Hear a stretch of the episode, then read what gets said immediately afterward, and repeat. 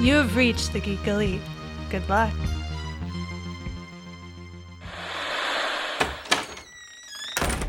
Hey, Oh, hey, Jeff. what's going on, guys? Oh, you know, talking about Superman. Oh, cool. I could talk about Superman. I could talk some more about Superman. We know. I'll bet a few people would want to get in on this. I'm down. You know it. That sounds like fun. I'll do it. Cool, let's do it. We can call the show Men of Steel. And you can find it at certainpov.com. Or wherever you get your podcasts. Yay.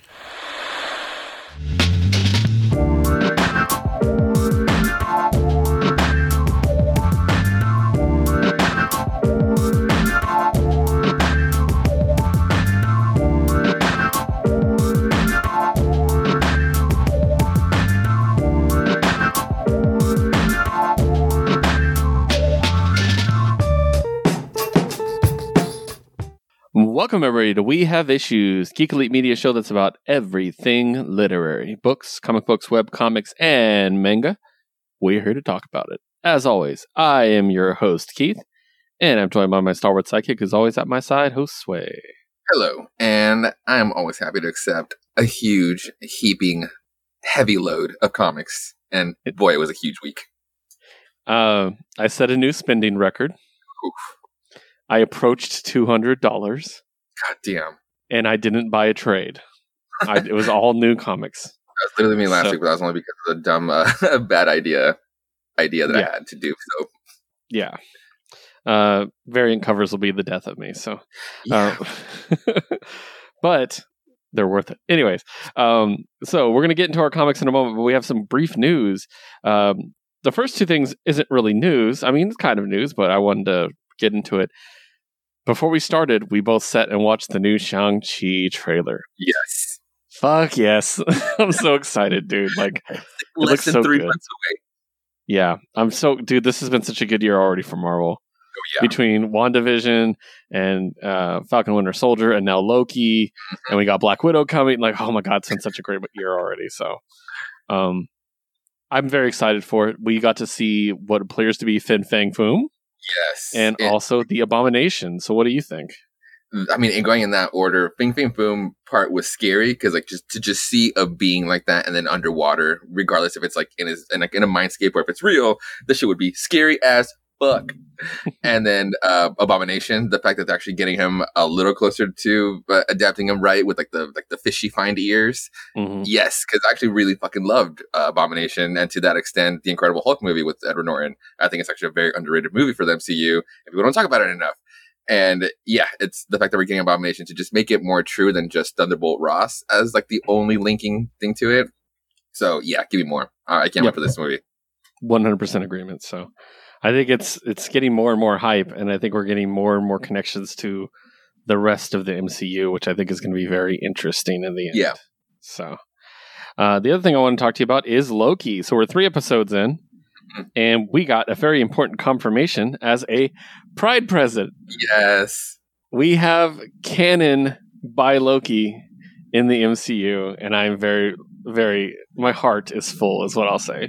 that was so sweet because like really like the only thing that to that that I had going for myself, being like, oh, like Loki is Loki is definitely to some extent bi, uh, was Kieron Gillen's uh, Young Avengers book because like the whole cast was basically to some extent gay, Yeah. and but he was the only one because he was then still Kid Loki. Didn't they didn't really want to express that like a sexual orientation on Kid Loki, even though he was a deity. He was really the only one that wasn't really expressed that way, but he was he still knew because he was just a god. But now it's like it's, Mhm. it's all it's all come full, full circle. Like everybody knows it's all mainstream in the MCU, so it's it's just so beautiful. Especially how he delivered that line with like the whole like it was both or whatever. It's like ah, Mhm. it was so beautiful. Yeah, I think it's just awesome. And like you said, they didn't make a big deal out of it, but they did it in a way that it's not going to be questioned. you know what I oh mean? yeah, Like, oh like sure. people were like, oh, you know, LeFou in Beauty and the Beast is going to be gay. And it was like, is he? Like, what, did he say something? No. Like, they keep saying there's like these openly gay characters, but they don't actually do anything in these Disney movies. Yeah. And this is the first one where this person, where the person verbally confirmed, yes, I am yeah, you know, and No, I, that's that's fucking great. So I loved it. Um, next, I want to talk about something we talked about last week. Uh, we do know that Nick Spencer is moving on from Amazing Spider-Man, yes, and everybody's been talking who's going to take Nick Spencer's place, and there's a bunch of names being thrown around. You and me threw a few back and forth. Mhm. Um, but what we found out is it's going to be a creative team Yes. taking over, uh, including back. including some of our favorites like Kelly Yeah. Thompson and Saladin Ahmed, who's killing it with Miles Morales. So, um, also Cody Ziglar, Patrick Gleason, and Zeb Wells. So, Yeah, that's a good one. Yeah, uh, it's pretty cool. Um, like, I, I'm curious to see like, are they all? uh, So they're all going to take over Amazing Spider-Man. Mhm. So they're going to probably because it comes out, you know, three times a month. So it makes sense to not, you know, work a writer and an artist like that. You know, it'd be great to to rotate it. I wonder how that's going to work as far as like working together. You know, like planning Uh, out I plots. and believe it'll be if it's anything if it's anything like how it used to be pre Dan Slott era when he was part of uh, a very very similar brain trust like this. It was with like it was him, Mark Waid, and I, uh, Joe Kelly, and I forget who the other two were. Uh, but they they basically rotate every two or every pretty much every Mhm. issue and just kind of keep and keep it fresh in that tone that way. So it, it always felt like someone's different take on it instead Yeah. of just one long droll thing like dance Slott's. um, but I just like I just don't understand why it evolved the five people went to him. But um, I think it's gonna it's gonna go back to that to like those last two iterations, uh, pre last two iterations Yeah. of, of volumes. But imagine, like, I mean, that's a big group of people. Imagine sitting as a group and being like, all right, so you're going to do this and this issue, and then I'm going to do this and this issue, and then you're going to do this. And that's interesting, you know? So I'm curious. Yeah, Uh, it- it- I, honestly, I'm always, I'm always very curious about like those cooperative groups of writing, like, like they with Empire. You know, Mhm. anytime you do a crossover, people are writing different books. This is the same book, even. So it's kind of like, huh. And you and sometimes it would work, sometimes it would not work. Because sometimes like some of those books, like when it was on that rotating cast, some of the ones that in the end I thought would would be some of the ones the ones that kind of stuck to was like, oh, that one's kind of a stinker. Like those two issues of the, that little story didn't pan out for me. I look back and I was like, oh shit, those are the Mark Waid books. Like those those were not would be the ones I would judge so harshly on. But it's like like that rotating cast kind of like makes it work. Because then sometimes it, the other writer that you've been shitting on tends to shine. Like in that case, uh, New Ways to Die was actually really good from Dan Slott. So yeah, I'm, I'm excited for to kind of keep this uh, new fresh take on Spider-Man, especially if Nick Spencer decides to end it where he's alluding to, and it's something I've been really excited for it to come back. Definitely. And then the last thing we're going to talk about is something a little controversial. Um, comic. Hmm. What's the word? Asshole. Veteran. Veteran. That's generous. Uh, uh, Warren Ellis is making a return to comics. Um, he's bringing back Fell, which is a book I've spoken about in the past as a book that I read and wasn't for me, but I did recommend for other people in our friendship circle uh, because they're more into that kind of extreme, like weird horror stuff that I don't really care for. So he's bringing Fell back, which first of all has been on hiatus since what 2009 pretty much. which is crazy. Um, so we're not going to get political on this show, although we do all the time. Um, so, but for this one, I, I don't want to step into it. It's I'm I am not a victim of anything Warren Ellis has done, so it's not my place to lay this stuff out. Uh, it's readily Google Googleable. If you guys want to go on there, you want to go on Twitter, you can see it there too. Um, needless to say, with all the creative minds out there, I'm so incredibly disappointed in Image for giving him a platform. Oh fuck yeah, the dude's an incredible asshole. Yeah. Um, and just, I don't know, man. Like, eh, I, I will say this: when I picked up my books this week, I was looking at my Image books. Yep. And I was like, if I didn't love every one of these books, If it wasn't for Stray Dogs ending, if it wasn't for my love and support towards uh, the the Bitter Root cast, I honestly, I was Shadecraft, I was yeah. considering skipping uh, Image this week too. Yeah, I was thinking about it. I was like, that's the only thing they'll understand, you know. Um, I also want to point out that um, one of the uh, people, one of the editors of Vault, one of the two beautiful brothers that we love, um, posted a thing about it, and he talked about imagine having this large market share and wasting it on someone like him. And I'm like, yeah. And you and me have heard a lot of buzz that you know they um that Vault could be the new image, you know, eventually. And I hope they are, to be honest with Honestly, you. So, fuck yeah. Yeah, so so that's all we'll say. Um, so basically, when we review a, an image book, just imagine I say "fuck Warren Ellis" before we start Every every single time. So, yep. Okay, so we're gonna get straight into comics after that bummer of a start. Sorry about that. Uh, we're gonna get launched straight in as we always do, not with a bang, but a boom. And we're gonna start with Boom Studios. Um, we're gonna start with something is killing the children, number seventeen. Uh, can I just say I fucking love this cover? Dude, it's a great. Honestly, the portrait, yeah. I just Yeah. I feel so bad for the house. If anything, it should have included uh, the other lady, Yeah, and it's just like Adelaide. it's like a different art style than they've ever really done. It's still Werther, I'm pretty Mhm. sure, but it looks completely different than any other cover I've seen of theirs. So it really caught my eye. So, um, as I kind of hinted at, the creative team for Something Is Killing the Children, uh, we got written by James Tynion. Is it Tynion? I always say Tinian. it's Tynan. Tynan. Gotcha. My bad, James. Yeah, James Tynan the fourth, uh, drawn by Werther Dell'Edera, color by Miquel Muerto, and letter by AndWorld Design. Um, so we're getting more of the origin of our girl Erica Slaughter, and this is part two of her, basically her introduction to the house. And I really dug this actually. I, I love. I got the impression immediately. I'm like, oh, these are all going to become really cool characters that I'm going to love. and I got not uh, the same vibe, but I got the same feeling I get when I read Seven Secrets Ooh, yes. where all these side characters are starting to come into focus and i'm like yes yes let's do it so yeah um, really really cool and i like the little bits we're learning about the lore of the house too so what do you think Honestly, there was like this book was a long time coming. I, I like that we actually took a, a moment where we could actually pause on a certain page, and like not not like you couldn't before, but you didn't really have the like. Basically, I'm talking about this this double spread page of them Mhm. going the, the tour of like the, all the places, and you actually get to see all the other masks. Like we knew that there was different colors, but I think I wasn't looking at it that closely before. But all the Mhm. colors have different teeth markings. They're not the, they're not the same teeth smile, and I thought that was really cool. Mm. I'm wondering like, there- there's like a why to that, or it's just like just because instead of just being different with colors, might as well have just like have like the different fangs go up and down, or just come all the way down for like I don't know. It's like the way the or way is, they it, look. or is it a mark of rank because you don't. I have mean- teeth if you don't have teeth if you don't have a rank But, but once you're in, that. like once you're in, you're in, and these two have like the same ones, and it's just like it just means like Yeah. the blue ones have those same teeth, but they look more like the black mask, but they come. Yeah. I don't know. They're all they're also distinct. So yeah Um, and then the, the scene with Adelaide was just brutal. It was just almost like haunting. yeah the, the way the when when she gets turned around and she just starts crying and she's like she doesn't she's so old that she doesn't speak anymore.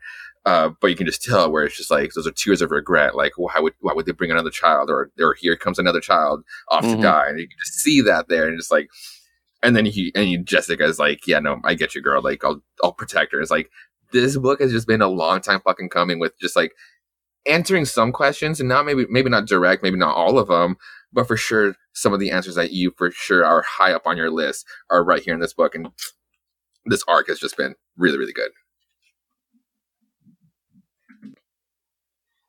all right let's move on to the next boom studios book it's a number one and it is called good luck Yeah. uh, written by matthew Erman, illustrated by stefano simeone letter by mike fiorentino i got this cover i think you got a nice fancy cover Nice yeah little pretty one.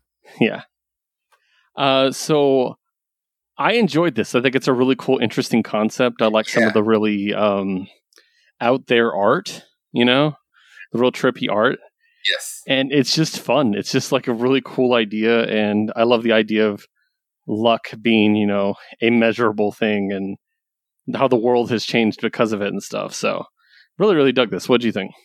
Oh, we know it's a very. Oh, I hate to say like it's, a, it's more of a serious book because I, I love you Matthew Erman like Terminal Punks like this is like Mhm. with Terminal Punks and with um not so much with Witchblood but to some extent it's like uh he can kind of like let loose like let rules just like ride free or just like be silly with the dialogue it doesn't, it doesn't really it doesn't really matter in, in that world in that book and good luck it's actually more of like you know like let's actually approach this with like a serious taker and serious case of powers or how can we explore this type of environment i thought it was like a really really great idea super original and then you bring up the art where it's like it's very trippy and it's like yeah, it's like, I, the uh, other half of the reason why I was super excited for this book is that, and and just goes to show how amazing colorists are as well. Mhm.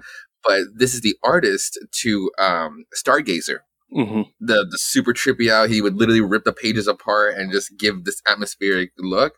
That was that. It's here. But where I'm bringing up the colorist bit is that in that one, I love the way like the the palette was throughout that book, and it just goes to show how se- how seriously different it is here because those the same artist, and I see the similarities with like the people and and how it should look. It's so vibrant. There's so many different colors in this one now, and just it literally paints it as a whole different book as it is but man, because like I mean, you see the similar artists with like um, Sean Murphy, but he's always locked in with uh, Matt Hollingsworth, so it always literally looks the same. Um, but in this case, with uh, with Stefano, it's just like they're just two very different books, and I'm so excited for how where this can go because again, it's, it's such an original idea, and yeah, I'm, excited for this one too. Yeah, it's a really cool, unique idea, and I'm I'm genuinely curious to see where it goes. So yeah, Mhm. uh, let's see here. Next, we're going to move on to a smaller publisher, and we're going to talk about Behemoth Comics. So Josue, talk to me about MFKZ One. Motherfuckers is the name of the book slash movie. I had that shit. I was going to say this is based on something from Netflix, right? yes. Well, yeah. It. I, Something like that, right? it's basically a French book, and it, it I want to say this is like the first time it's finally it's finally hitting us in English, but yeah, the movie basically got adapted first, um, and yeah, it is that crazy movie. And this book, this comic book, um, I had to get the Vince cover. It's literally the eight six variant, um, but it's, it's literally adapting the movie. If you've seen the movie, then you pretty much like, and if you want to get the book, the comic book, because it kind of has like some similarities too on how it looks like a it feels like a comic book movie.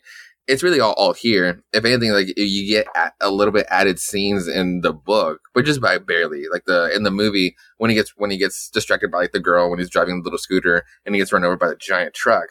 You actually get to see like the brutal crash and him like hitting the pavement. And it's, like, it's more grotesque in this one, where in the movie it literally just cuts to and him just walking home um, after being beat beat up by, by the crash. I haven't actually seen the movie, so Oh damn! I, it's it's re- it's really cool. Um, it's one of the things about the movie, or at least like the the world itself, is is that is that it's basically it's one of those where it's like I, I guess it might have been more okay over there, especially with with the way it's said.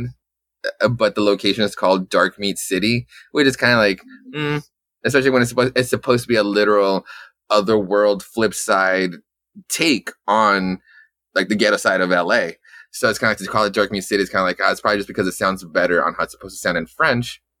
It doesn't do well over here.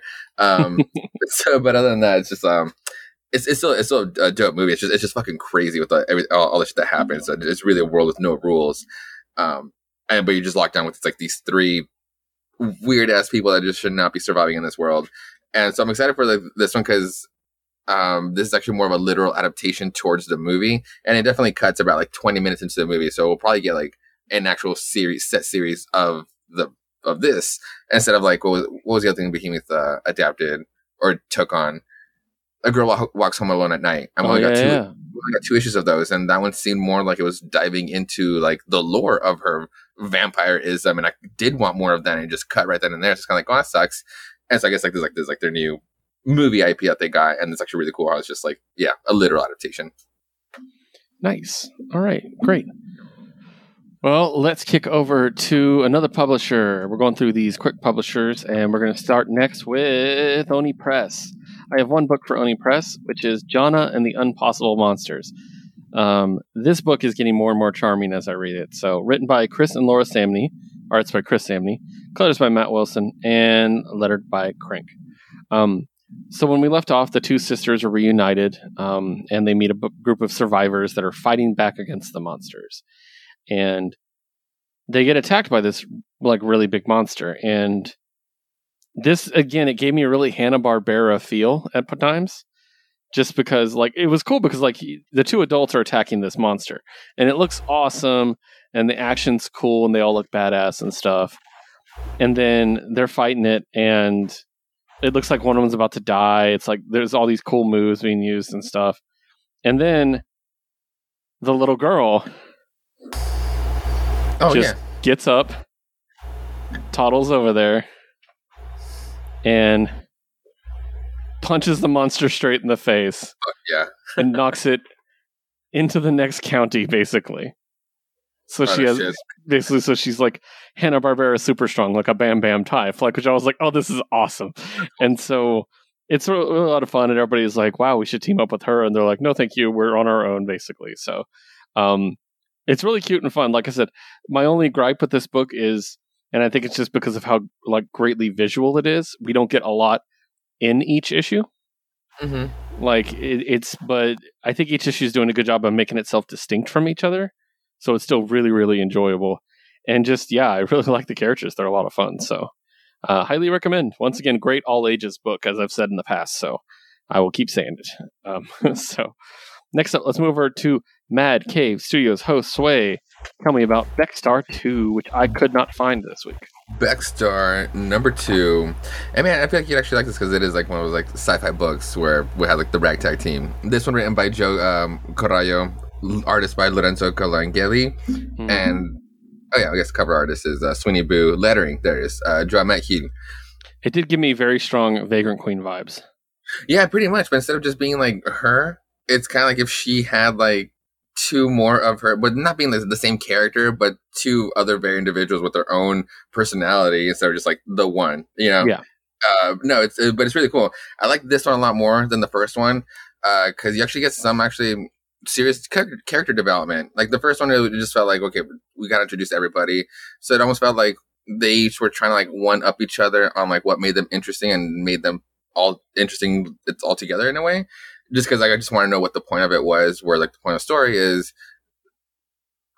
there was a there was a group who all a group of four who all found these magical artifacts and one of them kind of turned dark side now wants all the magical artifacts right? Cool. Hmm. so um the one of the ones from the group uh she was like kind of like the most drunk one like the most attitude one very the most vagrant, vagrant queen one. Uh she was one that got that got the serious character development in this issue where they're off to go find one of the other artifacts, but she knew that it wasn't going to be easy. It was pretty much like a, uh, it was like a laid out test set of booby traps to find a thing to go find said artifact. And when she got there, there was like a something manifested in front of her where it was something that she needed as some sort of cl- uh, some sort of closure for something that we're going to get that's been alluded to. So in this case, it's like, yeah, it didn't really, it didn't really, really, it didn't really mean that much for us with her in that scene in that moment. But it was definitely something I wanted, I did, I was needed to be seen from this character altogether. Uh, just because like it, it just seemed like some, if it didn't happen now, it was going to happen like what eight issues from now, and she was just going to be just like, yeah, the the hard stoic, just like I'm a bitch for for no reason, and just and I'm the boss, you know. But in this case, you got to see like see her vulnerable and it, it just it just it just helped out it just helped out for the whole situation and then just like something really cool happens but i really i kind of do want you to read this book too and now i'm actually really more interested in the book altogether just because they just seem more human like now just they actually just seem more relatable now so yeah Yeah, I, I liked what I what I saw, but like I said, um, it was a weird week for comics, guys. Uh, Mhm. We're, we're probably going to be talking about this a little bit, so we might as well get out of the way. Um, the comic stores in Phoenix didn't get their diamond shipment in until halfway through Wednesday, and I have to pick up my books at a specific time. I was there. Long story short, it didn't work out very well. Um, but so certain books just aren't um, aren't I didn't wasn't able to obtain. So Becstar was one of them. Mostly the ones that are really hard to find, of course. So Mhm. and then of course there were several canceliza- cancellations that I wasn't even made aware of. Uh, so yeah, great. Uh, so we got to re- we really got to find a better way of like a, a thing that updates when things are pushed. So seriously if if anyone listening has a recommendation, let us know. We currently use uh, what's it called? Le- League of Comic Geeks. Yeah. So if you find anything better than that, please let us know. So, all right, let's move on to a regular favorite of ours, Aftershock Comics. We have three books for Aftershock, yes and I'm going to start off with one, and then Josue has two. I'm going to start with the Bequest number four. Um, so this is the final issue of the run, by the way. Ooh, okay oh so really? it is only it's only a four issue run. So I Oh, know no you. shit. I think you got the early issues, right? i got the one and two yeah so I, it could be easy to find three and four. Yeah. Oh hell yeah Written by Tim. Written by Tim Seeley. Arts by Freddie E. Williams II. Uh, coloring Jeremy Colwell and lettering by Marshall Dillon. Um,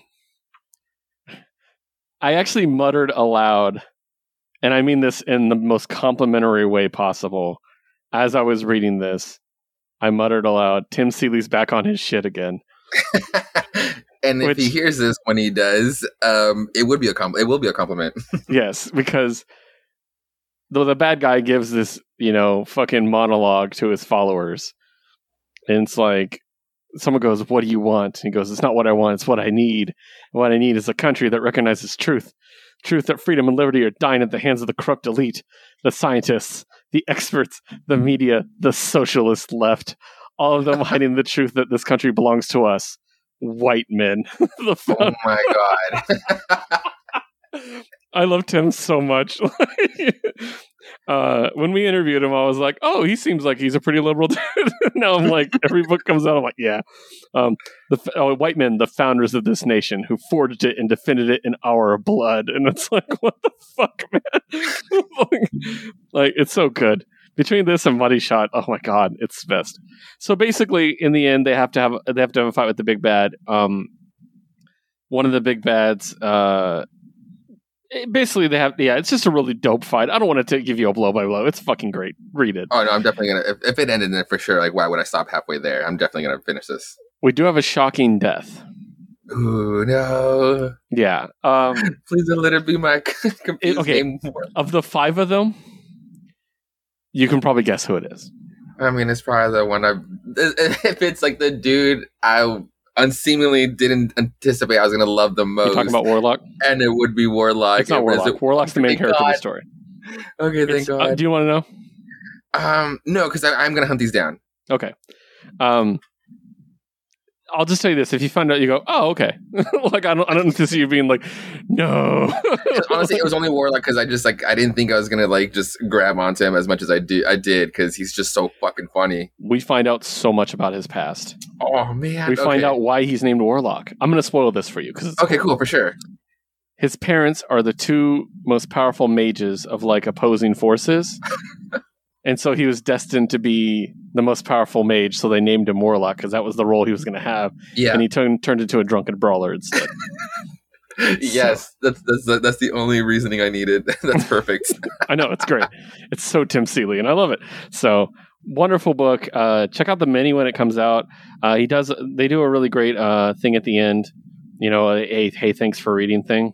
Mhm. And Tim does say at the end of it, uh, blah blah blah. Um, and I hope most of all that Freddie, Jeremy, Marshall, Christina, Mike, and I can come back and tell more stories about the War Party and their not so politically correct adventures through a not so sane world.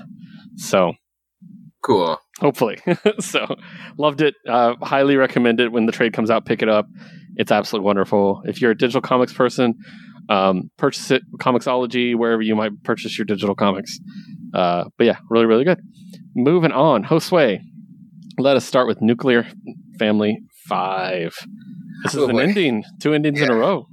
Nuclear Family number five. This one by Stephanie Phillips. Um, art by Tony Shasteen. Colors J.D. Mettler. And lettering by Troy uh, Peteri.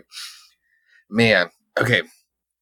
So, how do we get to the ending here? Um, where we're 10, fe- 10 years in the future, and the bombs did go up. And in this case, uh, for some reason, out of nowhere, yes, 10 years later, it was their house that just kind of was like poofed out of nowhere. And like, as, as, as it was that decade ago before the bombs went up, right? So where we left off was like the, the governor that was running the underground city in the future said, yo, I'm leaving with you guys. Like, I, I got you an exit. I'm, I'll leave with you guys. And here's the plan. That he pretty much like gets him to like the front door. He's like, just walk three miles just straight and I'll meet you over there.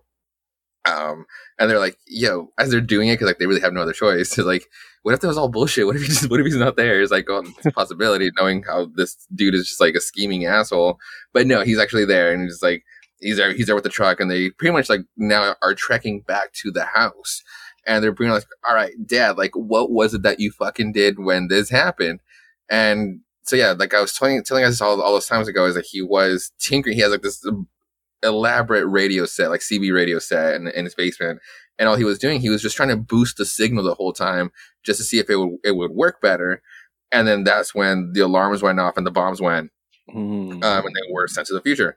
So as they're kind of still trekking to the house, the car breaks down, or because, or sorry, missiles start coming down because the governor had just like had requested order. He was just like, oh shit, it's too soon. And one of the creators like gets like gets caught under the wheel. It's like, oh shit, they have to like run into the house. And this is where like just Fallout ghouls like pretty much like are running after them. It's pretty much like all the experiments that they let loose, like all the experiments that, that the governor was running, are pretty much like after them. So they make a break for the house, and and it's pretty much like now it's like a, a, a standoff to just like trying to hold the fort while the dad is just like trying to tinker with the fucking radio set. Um, and throughout this whole time, we're being told two stories. We're being told, I mean, like the, everything I'm telling you right now, and another 10 years prior, back when uh, the dad was in the Korean Korean War, and he was, and at one point he was, and he was with his best friend, um, the one that in this future didn't believe that it was that they knew each other. Um, they're just talking to each other. It's like, oh, like about about their home sweethearts and stuff. When Mhm. the alarms go off there too, and the bombs are dropping, and they're like, and he figures out like, yo, those bombs came from the east. That should be holy shit. This might be friendly fire. Then they, and he and he goes goes and starts to fucking with the radio.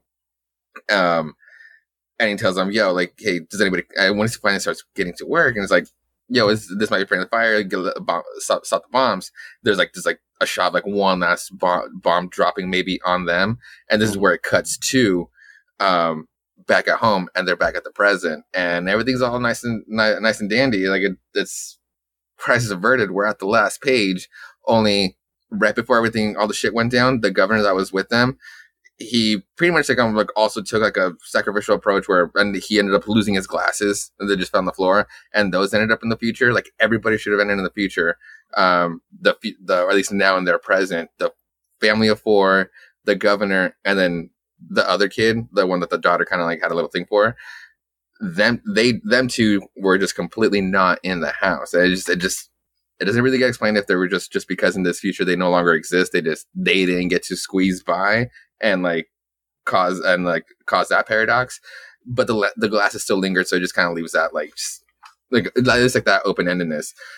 But now I'm also thinking like, what if like this whole thing has been bullshit? and Maybe the dad actually did die in the Korean War, and it's just been like his own like maybe like slice of heaven and future and little sci-fi nerd that kind of like went a little more into the future. So Right.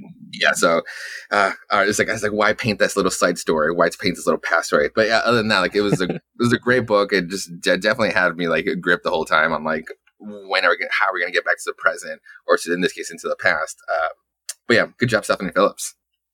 Yeah, she always does great work. Mhm. Big fan. All right, uh, now let's talk about another book that we uh, that I wasn't able to pick up. So I'm very curious to see what you thought. Phantom on the scan number three. Oh man, I just want to keep spoilers light because um, you do you do get to find some, find out some stuff, but I just want to start out with again another fucking song with this book, like to add to the score.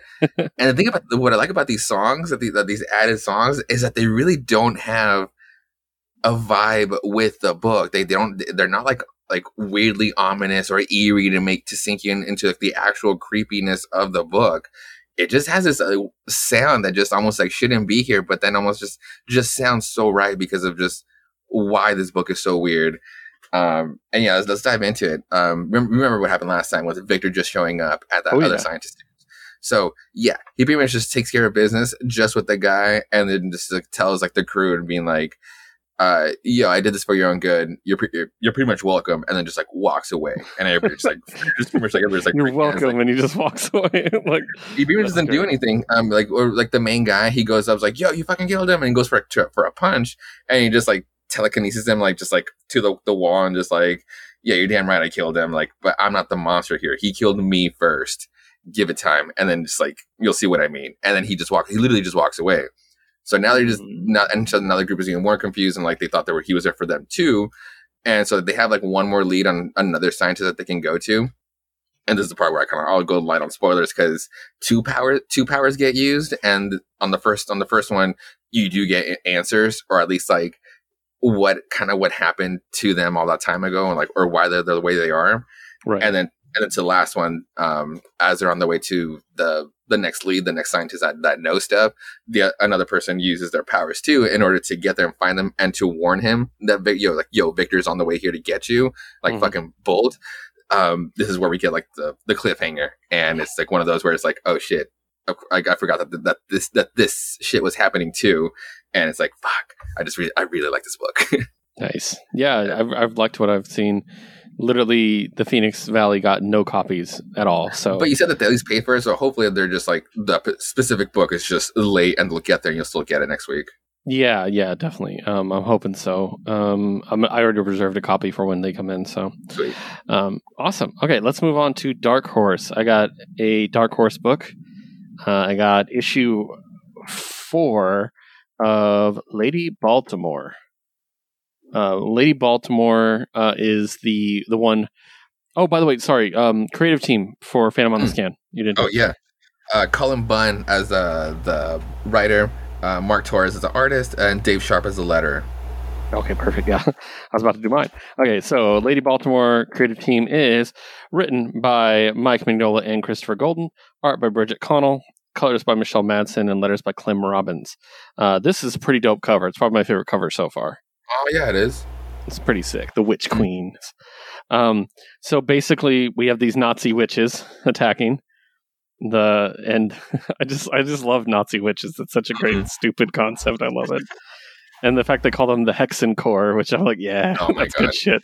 Yeah. So basically, they recruit a um a golem into their into their um side to fight the witches, and the golem's like just looks around, goes witches, and just starts going towards the witches. Like basically, it's pretty funny. Um, and yeah, they're fighting back. The problem is the golem leaves the the city or the village it was guarding, so that village starts getting attacked, and uh, they're fighting everything. And the we find out that the Hexen Corps have been combining their powers, and they all start doing this shit right here, Josue. So see how like they're all together and they all start Oh, casting sick. spells into the Ooh, air. Yeah. And then we see our next issue's last issue, by the way, we see Okay. what? Sick. Yes. Yes. That's dope. Yeah. So we get a big monster for those of you on our audio show. um, we get a big monster coming out of the water. So very cool. I'm, I was very surprised by this book um, and how much I liked it. I'd really picked it up on a whim. I'd never heard of it before or anything like that. So really good stuff. Uh, one issue left, and I'll definitely talk about it more then. Moving on. Josue, talk to me about Magma Comics and the Modern Frankenstein. Oh man. Oh boy. So this one by Paul Cornell, uh, art by Emma Vieceli, and color art by Pippa Bowland, and lettering by Simon Bowland. So we finally find out who our who our uh, Frankenstein monster experiment was from like the the little skate the little skateboardist that he was, Mhm. and it was this.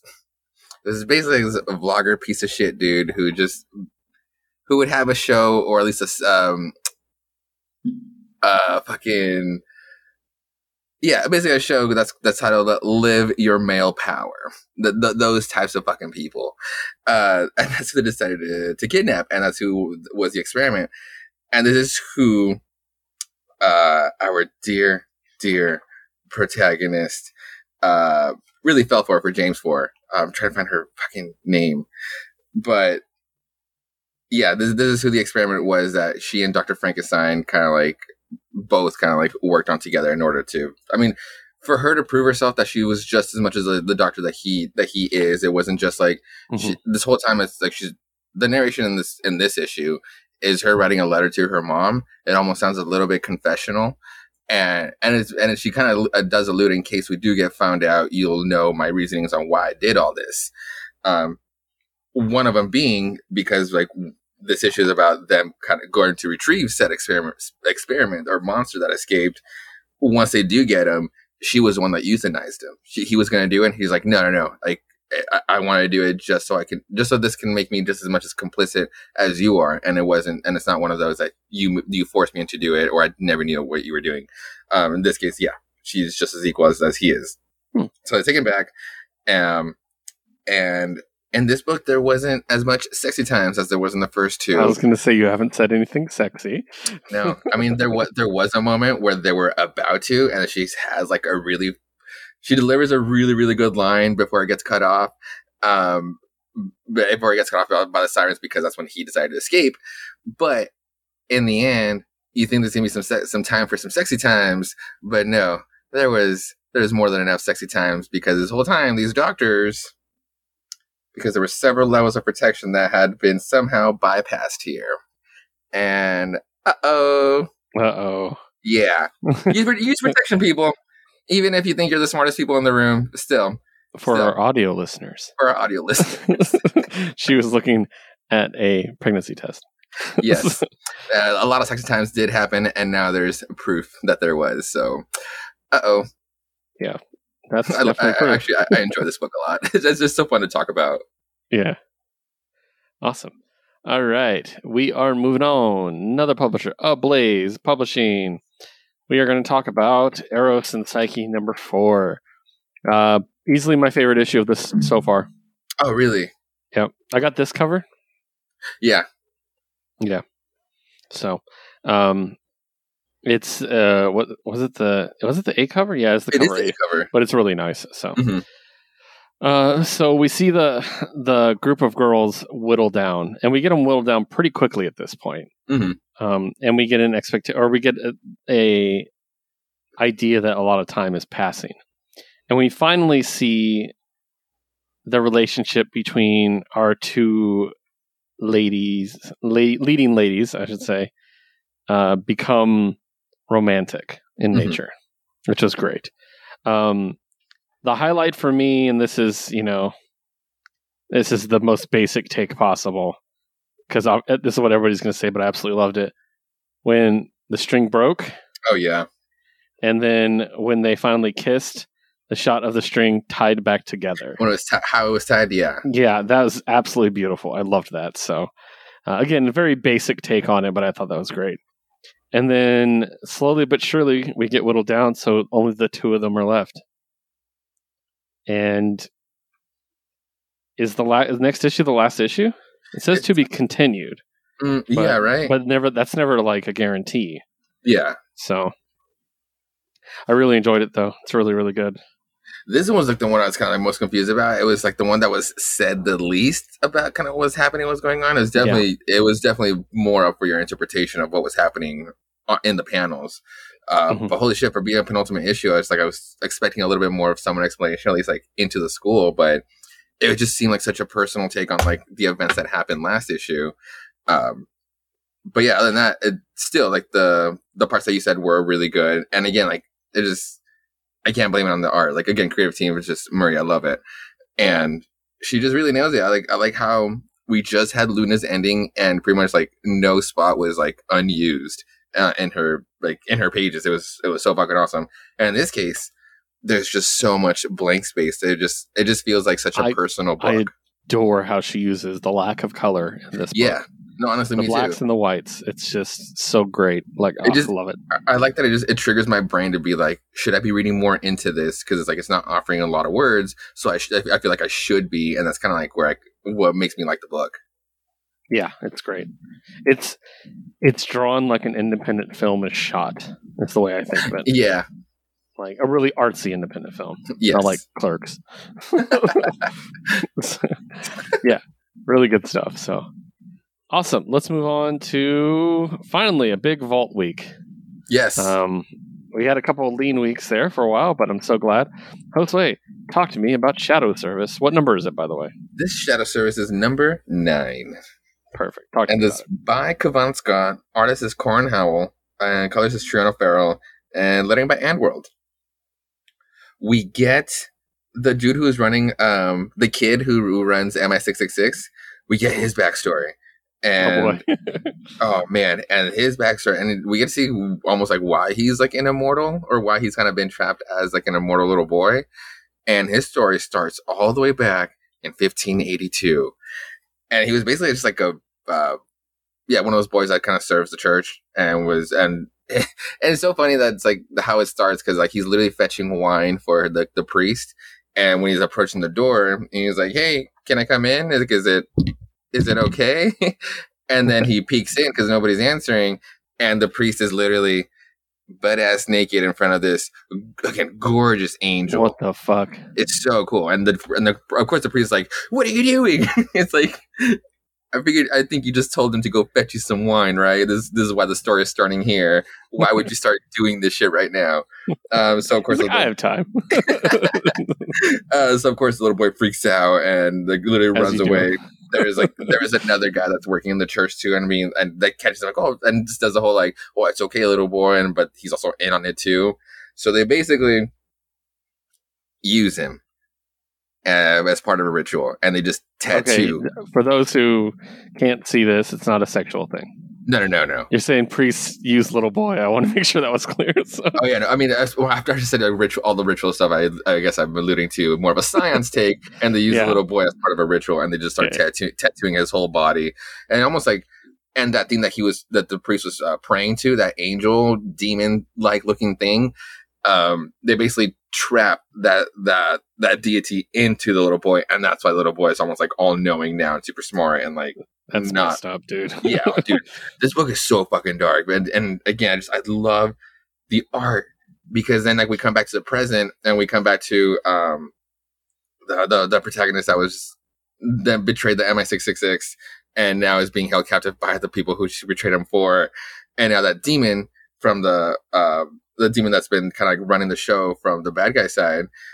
peeks into her brain because like she's like all right who who is this just a simple witch? And when she peeks at her she's that that demon lady she sees herself again i fucking love the art. She sees herself staked out by to assume is like her the the the chick the protagonist uh gina. And it's like this page is just this spread is just like holy fucking shit. And then she freaks out the demon lady just freaks out and it's like what the fuck? And it becomes an all like and uh, like almost like just chaos ensues now. Um she reverts to her actual demon self this giant albino like demon thing like snake looking thing Jesus. really cool. And at this point, now the rest of the MI666 characters like jump in and they all kind of like they're now like or they teamed up again. Now, like it's like bullshit aside, like betrayals aside, uh, we all need to work together because shit's about to literally blow up over at uh where, where's Big Ben at? What, what's the whole place called? London? Oh, in London, but what's this actual like this thing's actually gonna blow up. Oh. Um, I don't know. Is that Westminster Abbey? Is it Parliament? I don't know. Is it Parliament? Yeah, it's literally where, where Big Ben is at, like the end, like the end of V for Vendetta. So I guess it is Parliament. Yeah. Uh, so yeah, that shit's about to blow up because that's really kind of been like the whole end game from like the bad guy side, and I mean obviously the, from what we've seen from other books and, of- and of uh, Arthurian legends and stuff aside, the government knows a little more that they than they lead on with. So holy shit, a lot's about to happen in the next issue. She's literally about to blow up. And yeah, that, that double page that double page spread about the potential future was just like I, I need to know what kind of power scale this is because holy Yeah, that's shit. crazy, dude. especially because like the, the demons on the bottom it's just like it's literally just nothing but carnage. And just to see her just staked out that way. And then like what? No uh, people need to start reading shadow service. Like um, i hope it goes on for another volume or something because i cannot let go of this art. I'm really going to be looking for um corin howell in, uh, for this next project this this guy needs to blow up on some art Gotcha. Okay, sweet. Um, let's see here. Isn't Ren a woman? corin oh shit my bad I thought Corn's a woman. Yeah. oh yeah Cor- corin howell has to fucking kill it then it's like somewhere else yeah. like Sorry, you, you had me doubt myself for a second there. oh my bad Um, maybe not. Uh, uh, the the pictures are always their art, so I honestly don't know. Tell us about it on t- on Twitter because I'm very familiar with your Twitter because I see it all the time. Um, yeah, I think it's a woman. Um, because they do they do Calamity Kate and stuff too. So oh nice okay. Anyways, yeah. Um, cool. Moving on from Shadow Service to Giga. Giga number four. It feels like it's a while since we got a Giga. yeah this one comes out very sporadically Yeah. Uh, obviously published by Vault, written by Alex Paknadel, drawn by John Le, colorist is Rush, and letter is Aditya Bidikar, with Danny Lore doing the sensitivity reading. We love Danny Lore. She's great. So, uh, or they're great. Um, so this one, uh, it took me a minute because I struggled. Again, it's been a while, so I was like, "Wait, what happened last?" like I was like, it took me a minute to be like, "Okay, let me let me figure out where I was," and um, but I adapted pretty quickly. Now we found out quite a bit more about um, about kind of the struggle between the city and the outsiders and what's going on. And we see some really barbaric moments of violence, actually. Yeah. like the when they gun the guy down when he's all he was doing was trading spices and like when he says I have kids and like hopefully they run faster than you do. I was like Jesus Christ, dude! Like, um, and we find out more about you know hacking into the to the gigas and what goes on and everything. And then we get this crazy thing, which I'm not going to talk about because I want Oh, people. man.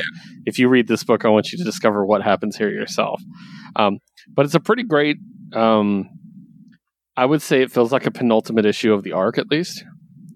Mhm. Uh, I don't know if the arc's going to be four or five or six, but it definitely feels like a lot happened to build up in this, and I really liked it. So, what about you? Uh, definitely same, especially like the in this case with Aiko and like her journey on like trying to pilot or just like going into like the mechs. Um, that was something I just like I was kind of like looking out for too because it's kind of like they're just living there, but there should be there should, should be something more piloting to them, and it seems like it's like it's just not that easy, and she's just like going with the other direction, just like using them as bombs like in their in her own way. It's like fuck. But other than that, yeah, no, definitely like the the it being a while definitely took me a while to adapt into the adapt or follow back into into the story as well. Um, but I don't know. Yeah, you're right with the whole uh, penultimate issue thing. It seems like it's kind of like leading up to something big in this in this next one. Yeah, like it, it did a good job of developing both sides of it separately, but also pointed them at each other at the end. You know? Right. So it's definitely leading to the conflict. So very good book. Um, happy to see it back. Next up, our final vault book, and kind of a surprise book for us because I know when we first saw it, we were kind of like, eh, Vault doing superheroes? Do we need Vault doing superheroes? It's kind of not their thing. Uh, the Blue Flame number two, written by Christopher Cantwell, drawn by Adam Gorham, colored by Kurt, Michael, Kurt Michael Russell, lettered by Hassan Otsmane-Elhaou. Um, of course, because it's Vault, it's not a typical superhero book. Yeah. Um, so we got the two stories running concurrently, and the one is in our real world, where there's a mass shooting. There's a bunch of people that are basically vigilantes in their local town, and they're unpowered, but they're just like, yeah, we're gonna do this. We're gonna do the right thing. They're almost a neighborhood watch, and and then they're making a personal appearance, and they get gunned down. Then we cut to the Blue Flame, who is one of the heroes in that world, and is an actual Nova-like hero, Nova Green Lantern maybe type hero uh, in this world. Yeah. And he's basically there to defend the the human race against extinction and to justify its existence.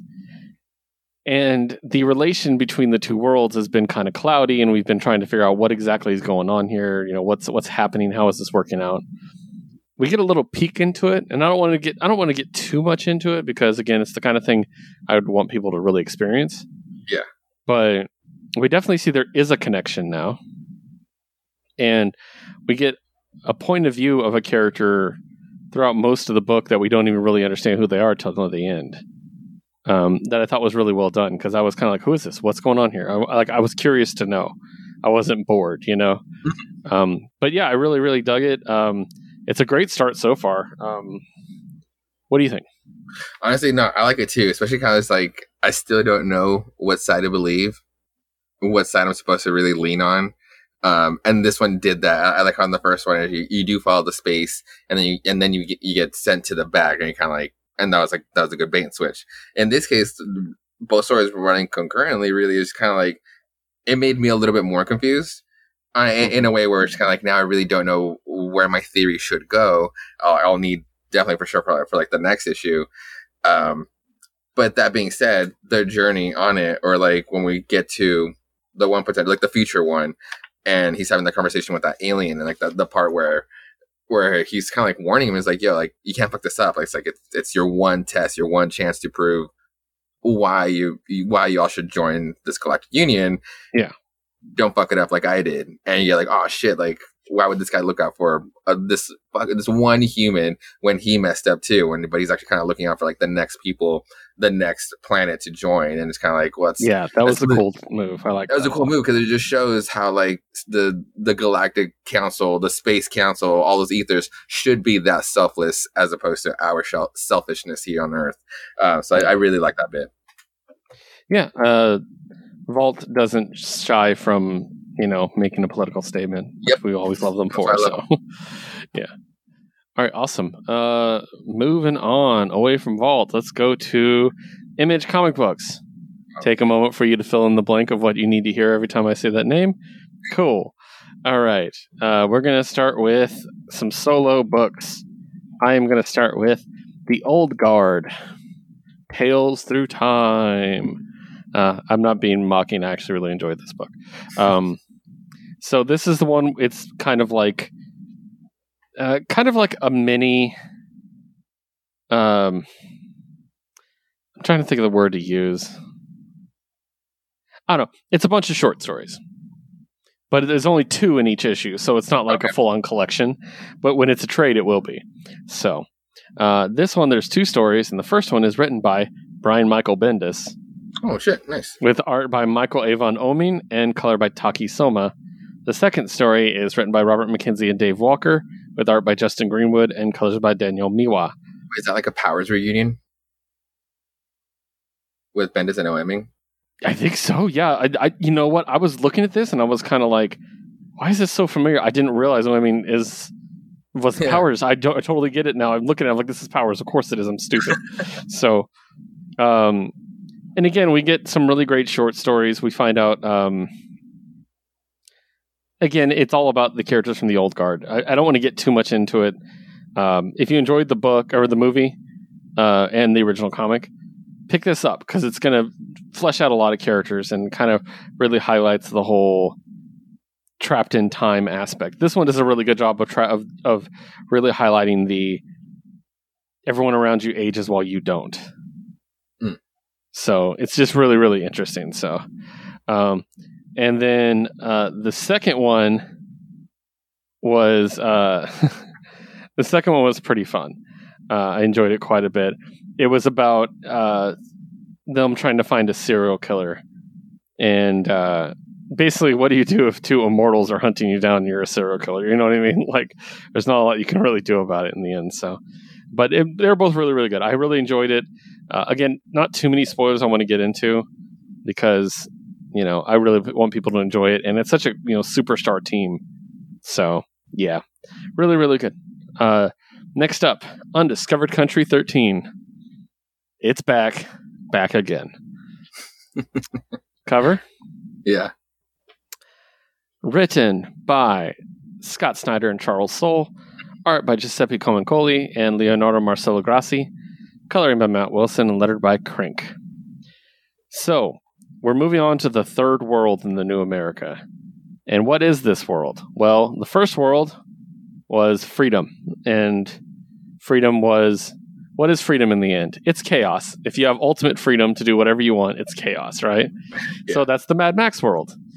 And then the second one was basically technology, advancement. What if we had unbridled technology? Well, we'll stop caring about other people and we'll pay whatever cost we need to to get the next step.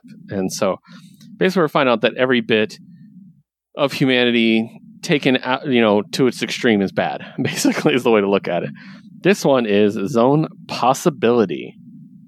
And this one is where all of culture is created music, movies, poems, everything. And it's a sea with a bunch of islands. Hmm. And Uncle Sam shows up again, this time dressed as a pirate. and uh, he's like, What island do we need to go to? And so one's called like Canvas, and it looks like uh, like a, a painter's thing with this. With, oh, you I know, see. yeah. They're all they're all like differently shaped, and so uh, like Loreville, like Chapter House, like it's just literally like where are we going to go to be inspired? And the way to get out of this one is to um, they have to create basically a masterpiece, Mm. and and then suddenly they're they're on their boat, and Sam's arm gets shot off by a by a cannon, and who's approaching but a bunch of gangsters on a boat. Now Oh, you shit. might notice they're in black and white. Yeah. They're called the noir people. of course. so you you can imagine. I love this already. Uh, so, yeah, it's just a lot of fun. They get attacked, and the whole thing was that they um, that they need to you know create this thing in order to get by. and then uh, it's focusing on one of the main characters who was obsessed with this superhero as a child, and when they she washes ashore on an island, she comes face to face with that superhero, who's Hmm. like, "I'm here to help you, little lady." So maybe the story is going to be based around that. I don't know. It's really cool though. I'm glad this book's back. It's only grown on me from the beginning, so good stuff. Um, next up, Josue, give us our our regularly scheduled Bitterroot update. Yes, Bitterroot. This is uh part four of volume three, and uh this is uh, created by David F. Walker, Chuck Brown, and Sanford Greene. Color artist is Sofie Dodgson, and uh, lettering by Hassan Otsab- and Olao. Okay. I've been really loving this uh this volume, but I feel like it's like one of the most like spoilery ones that that really happen. It's like if you're in the know, then you know. Uh, but I'll just kind of keep it again, kind of light on this one, um, because this issue kind of does focus. They it does focus on, on like three three people in particular. It focuses uh with uh, Enoch, like uh, uh, Uncle Enoch, and it at first it's, it's kind of a confessional, and it, but meanwhile showing the process all those years ago when he discovered by literally by accident him he's a he's a man of science, but he kind of started tinkering with some magic, and it kind of became like that science that can't be explained as magic and vice versa. And that's how he mm-hmm. got those like the cute bunnies to come around on his side. And in this case, it was like they scared the shit out of him, but then he realized like that they're that they're like the good side from from their from their purgatory, and we'll get that in a second.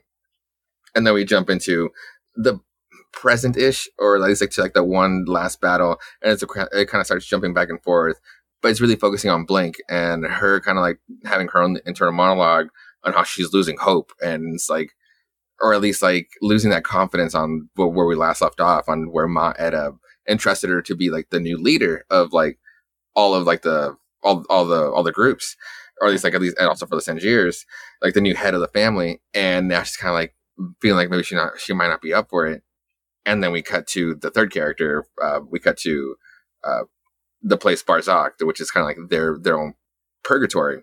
And we cut to Dr. Sylvester. And this whole time he's he chose to stay behind so he so he can kind of figure out a way to to beat the Jinoo and and he said like he wouldn't come back until he finally figured it out. So he's been struggling he actually found his own path. And again you get these weird visuals and it's like so he found his own path and is finding his own discoveries that's him that's like the stature of the whole thing so he's in front of this giant uh, this giant statue and he's like and like, that's where it cuts off and I guess sorry, there's like another character. For for a second, it does focus on Ma Etta and the steps that she needs to take and, and for this last fight. And she takes this concoction and it literally taps into this like afterlife, and she sees like these other warriors that are like throughout throughout this fog, and like they might be joining us because like they're literally the people who are like in the back of like the covers. Like these are like our regular our main characters, but these people in the back who are joining the fight. That's who literally who she who she, she basically called Nice. and that kind of jump, is jumping all over the place, and everybody's like still kind of like wrapping up like their thoughts. Um, and then, but but mainly at, at the end, we come back to Blink and to what is supposed to be now like the actual present. Um, literally a year where it's kind of like this this chapter has been kind of like jumping time a lot. The actual present right now, it's like in the story is 1925, and she's leaning over some graves and kind of does like its own like little spoilery take. And even though we've seen we've been seeing these characters alive right now, um, but uh, and this is like who she's kind of like not been monologuing to, but talking to, and somebody shows up and Jinoo show up, and so it's like, well, it's time to fight, and this person's all ar- like armored up and helps her out. Helmet comes off, and it's Doctor Sylvester. All those years ago, like when he's like when he's in Barzakh, he's kind of been trapped there for shit doesn't say, but he's kind of been trapped since like at the end of the first of the first volume, and now he's back and he has some answers, and yeah, and that's literally where where it gets left off. And I think the next yeah the next issue should be the last one for this chapter. Yeah, for, mm-hmm. for yeah for this volume, it even says to be concluded, but it's not the actual story. Like I feel like shit's just starting out, or we're all just we're, we're all just getting together. It cannot be the end.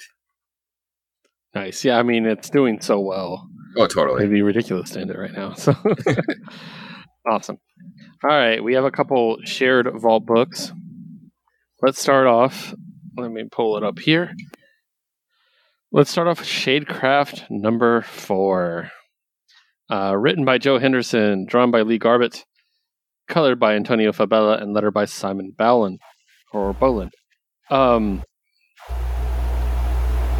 Man, how do we talk about this without spoiling? It's so good, guys. I love this book so much. It's very fucking good. It's it's only improved, hmm and it was good to start with. like, um, we get a killer twist, Mhm. and half the issue is related to the twist, and I don't want to tell you the twist, so um, find out for yourself. But it's it's been very, very, very good, and we find out some interesting details about uh, about her powers and the source of them and who exactly her guidance counselor could be. Is the shadow really her brother? Like literally all these things are addressed. And if i just gave you a play by play i would literally just spoil the entire comic to you. You would have to go to the, into like the next bit, into the next bit, into the Yeah. next bit, and it's the whole issue. Yeah, but it's really good. Like th- this is the type of book, and I was like, literally every issue, I'm like, this is my Radiant Black, where it's just like I want whatever, wherever this chooses to end, like let it, let all the characters be established and everything. But once she has a control over the Shadecraft, like let her cross over. Like I, I want her as a superhero. Like I, I love this book so much. it's great and um, one thing i will say about this is we spent three issues with half the story being oh crap i got powers and my brother is a shadow and the other half being like boy drama.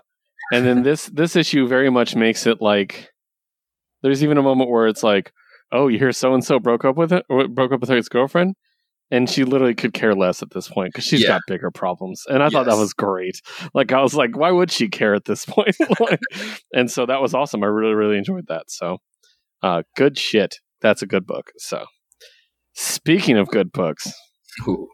the triumphant return of one of our favorites homesick pilots Homesick pilots.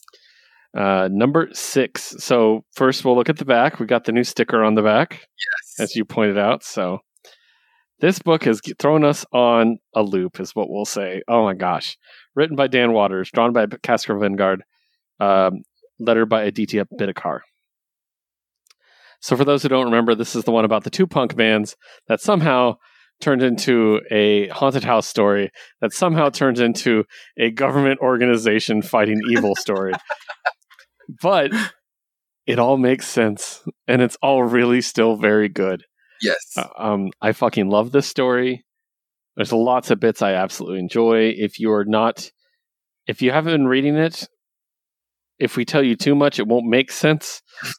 so, because you'll be like, wait, what? And you'll be like, wait, what happened to so and so? And like, that's kind of like worrying. So, um, but we do get a shift in main character, is what I'll say. Uh, we did see that in the last issue. Yeah. And it was basically confirmed in this issue, which I thought was really great. We get to start, we get to see more from the nuclear bastards point of view than the homesick pilot's point of view, which I thought was a lot of fun. Um, and yeah, we've yet to find out more about the organization that uh, the two of them, her and Rip, have joined Yeah.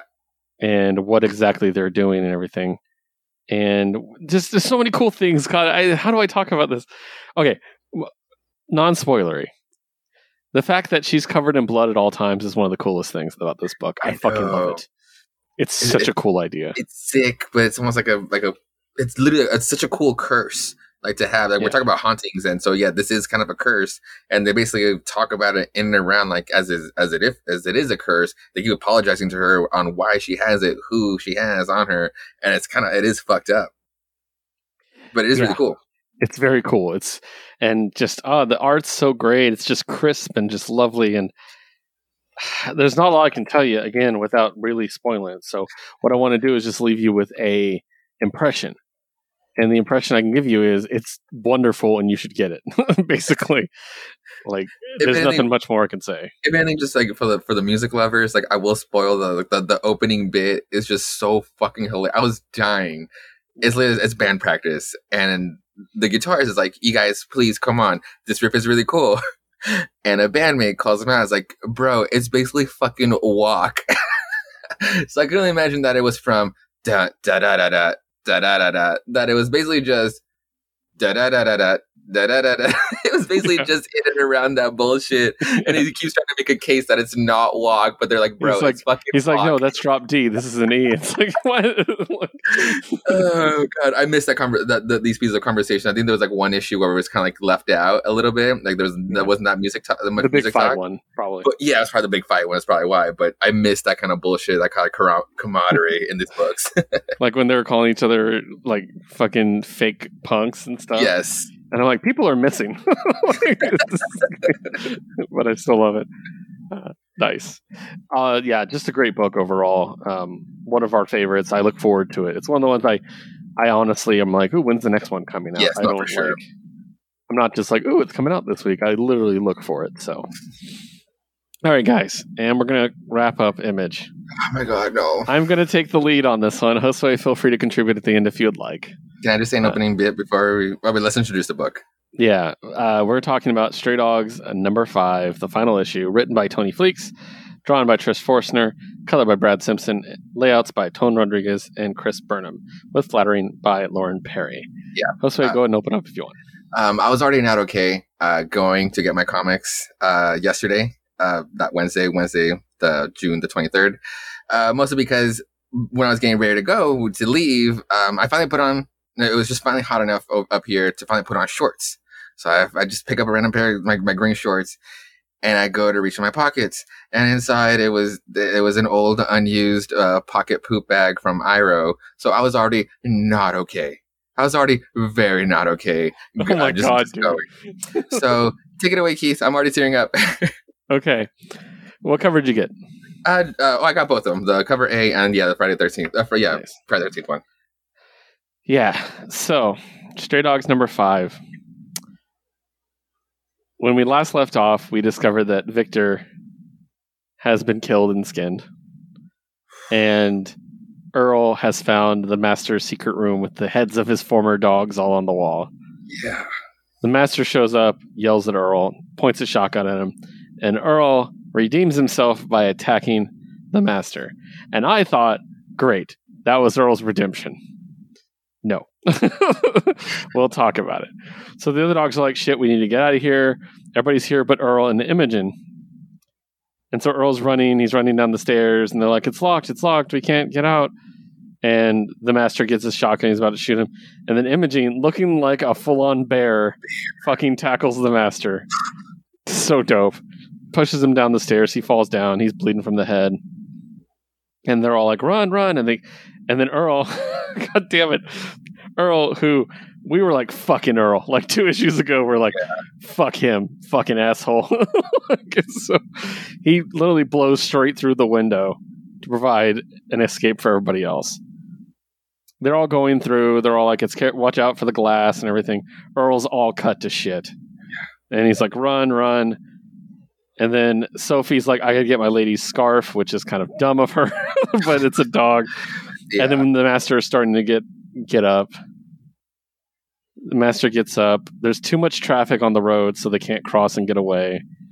Like, how they literally say, "Oh no, let's back up." Roxanne was injured, was mm-hmm. shot, but grazed. She's like, "I'm fine," and then she's down. He's pointing a gun at her, and that's when Sophie does her bit and bites the master on the leg. Yeah. He kicks her away, and they're like, "How do we?" And yeah, then that's when we get the line that I was like, "Oh no!" Rusty says, "How do we get make them stop talking about the cars?" And then Earl, Jesus Christ, I'm gonna start crying. Earl literally just throws himself onto the road and gets hit by a car. All of them, basically. Yeah. It- Yeah, he, ca- he causes like a 12 car pileup, which I work for an insurance company. Thanks, Earl. But so uh, Earl Earl dies. It's sad. That's all you need to know. We don't need to do the, We don't need to make each other cry. We're on camera with each other. I'm trying not to look at you. So, and then they all howl sadly. Um, the master comes out to get them. He's bleeding from the neck. There's a lady there, and they're all like, "Lady, leave! Go! This guy's dangerous." And then he falls over dead. Um, they're trying to figure out exactly uh, what to do. Some cops show up, and they're like, "Shit!" Then you know about the bodies. And then there's a canine cop, and they're like, "Hey, there's bodies over here." He's like, "Which? Where? Okay." Uh, and then he goes Nick's credit, which I thought was great.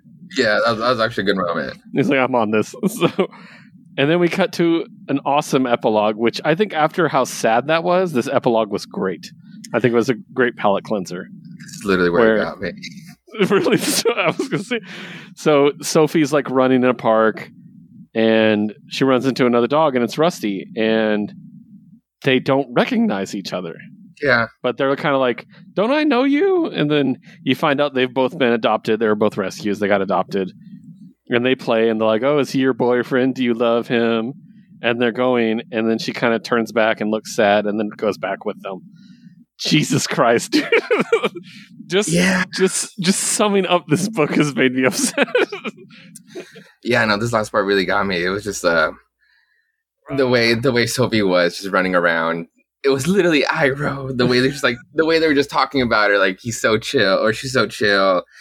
And it just ended. She's on a she's a rescue, and my fucking Iroh just preferred bigger dogs. So it's kind of like seeing Sophie uh, with Rusty in the park was just a little too much. Like, sorry, it's just like I've been waiting to like to say this on the show too, just like to just bring out Iroh again. Just the the fact that they didn't remember each other was what made it for me. Was what they did. what, what made it sweet for me because in the end, it was just like I was I was just thinking of like something that, that Such and I would just con- would constantly say to each other. It was just like we met Ira when he was eight, and with all injuries and all scarred up the way he was, to just give us that personality that he was, not Mhm. skittish. It just made me think that it would just it just makes us think that we gave him like such a good life that he just completely forgot Yeah. everything. And this is like almost like them, like after all that trauma, like they were able to find like their home to just like not remember, not remember like who the, who like their friends were like in this trying fucking times. And yeah, like, there's like a vague resemblance there, and they did remember in the end. But that first one where like, oh, I have no idea who you are, and that's like that's what that's what, that's like the the happy moment that they that they found their happy homes. Oh fuck, I was a mess at this. Like I was like, there's the whole thing was just like so tragic. Earl, yeah, redemption, like earned. But then these last two, these last three pages were just like I was just torn the fuck up. oh god, I miss Iris so much. Yeah, dude. I mean, like, uh, it was brutal. As soon as I read it, I'm like, fuck, Josue's to die. like, I was like, oh no.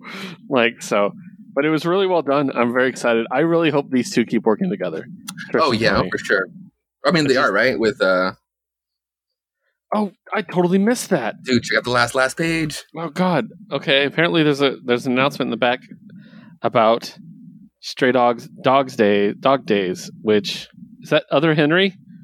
Yeah, That is Other Henry. I love Other Henry. He's great. yeah. No, 'cause I, in my crying, Maybe we like, do like one shots for each one. That'd be cool. Oh, that'd be cool. Okay, In, in my crying, I was going through all the names, all the puppy faces, and at the end, it was just like a harder tear fell down because I was like, I was just like ready to just write off Tony and Trish forever and just be like, oh motherfucker, now I gotta buy this fucking book too. I'm not ready.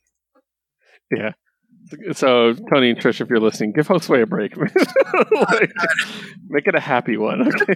No, no, that was happy. It, it made me No, think like, like yeah. all the best moments of Ira at the end. So it was it, was- it was perfect. It was, it was really beautiful. Honestly, thank you, Tony and Trish. yeah, that was it was an absolutely wonderful book. We really enjoyed it. So, um, all right, that wraps up our indies. Yes. Josue, let's talk about DC. And guys, we have eight DC books this week, and if that doesn't say a lot about the direction DC Comics is going. I don't know what does. So DC, keep up the good work. You're actually holding our change, interest. though. What were you saying? It might fucking change for me though. all Oh. all all four books are five dollars. Like when did the spike go up again? Are you getting the the premium covers? Oh, I pre- wait, um, not for two of them. I mean, I but one of them, is, one of them isn't. Aren't they three? Aren't they three ninety nine but forty nine for the premium covers? I thought they were. I always get the premium colors covers. So It's, it's five. Is it? All of them are five ninety nine. Uh, two of them are the premium covers. One of them is an event book, so I get that. But then the Wonder Woman book is kind of like, I guess it does have like the baby Diana stories too. I guess it's a little bit bigger, but it's a still, like It's it's, a a, lot, it's yeah. a fucking lot. So let's launch into it. We'll do our solo books first. I have three, no, four solo books. Oh boy, Ruby Justice League number three. Oh, okay, oh, that's a cool cover. Yeah, we got the Flash with Ruby. Uh, so Ruby's uh, thing is that she is the speedster, so it's cool to match her up with Flash. Um, Ruby's bombing around with, with Bat Ears Bruce Wayne, which is still amazing. Um, and they actually run into Jesse Quick. Jesse Quick is like a Fox um, Fox person in this world, but she's not actually a speedster. She pretends to be the Flash to convince people the Flash doesn't exist. Okay. It's pretty cool. So, um, basically, they're trying to. They found out that two of the basically two of the characters I love the most that haven't been in the book. I actually complained, man, I wish they were in the book. They actually appear in this book, and it appears like they're being brainwashed and like controlled by the bad guys. So, um, it's pretty cool. Uh, so yeah, Ruby hangs out with Bruce and the Flash, and then Weiss hangs out with with Diana. So Weiss is my favorite character, and they run into Cyborg. Now, those of you might know, I don't really like Cyborg as a character at all. Short of the Teen Titans cartoons, that's basically the only time I've ever really liked him. Um, they don't really do much with Cyborg. He's just Cyborg. He's just like everybody else has like some cool thing. Like, like see, like Wonder Woman. They, they one of the big deals is they make that Wonder Woman is created. So like she has like machine parts inside of her. Like she, Sick. she's not a real person and stuff. Okay. So they do kind of cool, unique things and different looks. And Cyborg is literally just Cyborg. And I'm like, uh, but I mean, I maybe because I don't really care about him at all, anyways. You know, so uh, the one thing they do is they has he's using dust, which is like this magical stuff in this world, to power his parts. So, um, in the end, um, Weiss and Cyborg are kind of flirting. It's kind of weird. It's awkward. So, uh, but I, I'm enjoying it. I love Ruby, and and matchup with Justice League is really interesting. I was wondering how it would work, and it's actually working out pretty well so far. Um, and I just curious to see where it goes. I will say that the creative team is Marguerite Bennett writing, Emanuela Lupacino penciling, and okay, this is the best name in comics. Don't at me. The inker's name is Wade von Grawbadger. Fuck yeah. it's the best name in comics. Uh, colorist is Hi-Fi, and the lettering is Gabriela Downie. So, also Mirka Andolfo did the cover. Oh, nice. So, uh, perfect. Next up is Harley Quinn, number four. Check out this Pride cover. Oh, that is so pretty. Yeah. Yeah, Is that an Anka? Like Kris Anka? uh, yeah, it is. Oh, yeah. Good eye. uh, written by Stephanie Phillips. What second Stephanie book this week? Uh, art and co- uh, original cover by Riley Rossmo, color by Ivan Ivan Plascencia, and letter by AndWorld. And yes, I did get uh, the Kris Anka cover. So um, we're continuing the story with Doctor Hugo Strange versus Harley Quinn, where they're both trying to redeem the clowns. Um, Harley Quinn plays a, and I'm not joking when I say this sentence, a game of sewer chess with Solomon Grundy, which is pretty funny. Um, and we just get an idea of what basically what Hugo Strange is doing to the clowns. Uh, there's some pretty funny parts because one of the things I really like about one thing I really enjoy about Harley Quinn, the character, is when she does get a little Deadpool-y, Okay. where she gets a little meta and she's like portrays a character in her own head. I dig that with her. It's Mhm. like this. It's her standing on the roof like this, and you see the look on her face. Oh, yeah. And she's like, it's all in bold. The human night air smells of the harbor underneath the concealed stench of rot. Of this course. city, my city, is filled with monsters and men, some more monster than man. but soon my city will learn that Batman has constant laryngitis from talking like this. And then she switches back. She's like, I mean, could you imagine if I talked like that? I was like- and she's like all morose and possessive. What's with this constant ownership over Gotham? It's like, I feel like we should unpack that another time. I'm like, yes. so I really enjoyed this. Um, I say it every time, but I'm not a Harley fan. But man, this this series is doing a really good job of working on me. Is what I'll say. So That's Stephanie Phillips' book, right? yeah, it's Stephanie Phillips that Yeah, helps, and the Riley Rossmo art is wonderful. So She just kicks ass, man. She she literally just like does like her own like practicing roller like roller derby. So it's like she's just such a badass. yeah, I've never disliked a Stephanie Phillips book. So. Yeah. Okay, that takes me to Detective Comics 1038. Written, as always, by the wonderful Mariko Tamaki. Uh, penciled by Viktor Bogdanovic. Uh, inked by Victor as well as Daniel Henriques. Colored by Jordie Bellaire and lettered by Aditya Bidikar. Um, so we're continuing the story with Batman, where um, with Lady Clayface and the rich lady that died and everything, and her father trying to kill Batman. Uh, basically, Batman's able to get the rich man who's trying to kill him arrested for trying to kill him. The guy gets out of jail immediately, basically. Um, and Batman's trying to figure out what what the hell he has to do, what's going on here. Um, and yeah, it, it's just more of that struggle, and it's really cool. There's also something going on with the penguin in the background that's going to be happening, which is really interesting. Um, yeah, and so this guy doesn't know that Bruce is Batman, so he actually wants he wants to kill both Bruce Wayne and Batman. So that's ironic. Um, it's really cool. I'm really enjoying it. Um, I absolutely love the way that um, that uh, Lady Clayface is drawn in this book. Um, so, like you can see her there, Oh, sick. Yeah. yeah, and then like when she kind of crumbles a bit, you can see it down there. Ooh. Oh, totally. No, that's a great It's design. it's so cool and haunted looking. I love it. So, um, a really good book. I'm really enjoying it. Um, it's Detective Comics. It's Batman. You know, I knew I was going to sign up for a Batman ongoing, and when they told me Mariko Tamaki was writing one, I decided that's the one I'm going to get. So, um, really good. Uh, next up, I picked up Checkmate number one. Ooh, cool. Do you know anything about Checkmate? Um, I, I remember I looked at it, but then I wasn't hundred percent familiar with like the whole roster. So I was like, yeah, I'm, I'm not. I don't, I don't want to be lost in this book. Do you know anything about the history of the organization? oh no. It's kind of Shield. Okay. Um, yeah, that's the best way to put it. uh, so I got this sexy fucking cover of Green Arrow, Oh yeah. No, that's really cool. and you thought that the uh, the other book had a the Powers Reunion. That's like a power team up. Check this team up. Written by Brian Michael Bendis, drawn by. Let me make sure I'm gonna get the whole group up. Drawn by Alex Maleev. Oh, this is a Maleev and Bendis book. Yes. Yes. And then uh it's actually it gets better because Dave Stewart does the coloring. Dave Stewart's amazing. Yeah. And then Josh Reed does the lettering. Um this is gonna be so good. Oh, I highly recommend people jump on now. If you like spy books, if you're really into like the um like the Black Widow runs, not not so much the newest one because it's not so much a spy book, it's just like a cool character study. Um I mean I guess it's kind of a spy book. Um but like um I don't want to always refer to the Hawkeye fraction run, but just if you if, if you like a lot of the good shield stuff, Mhm.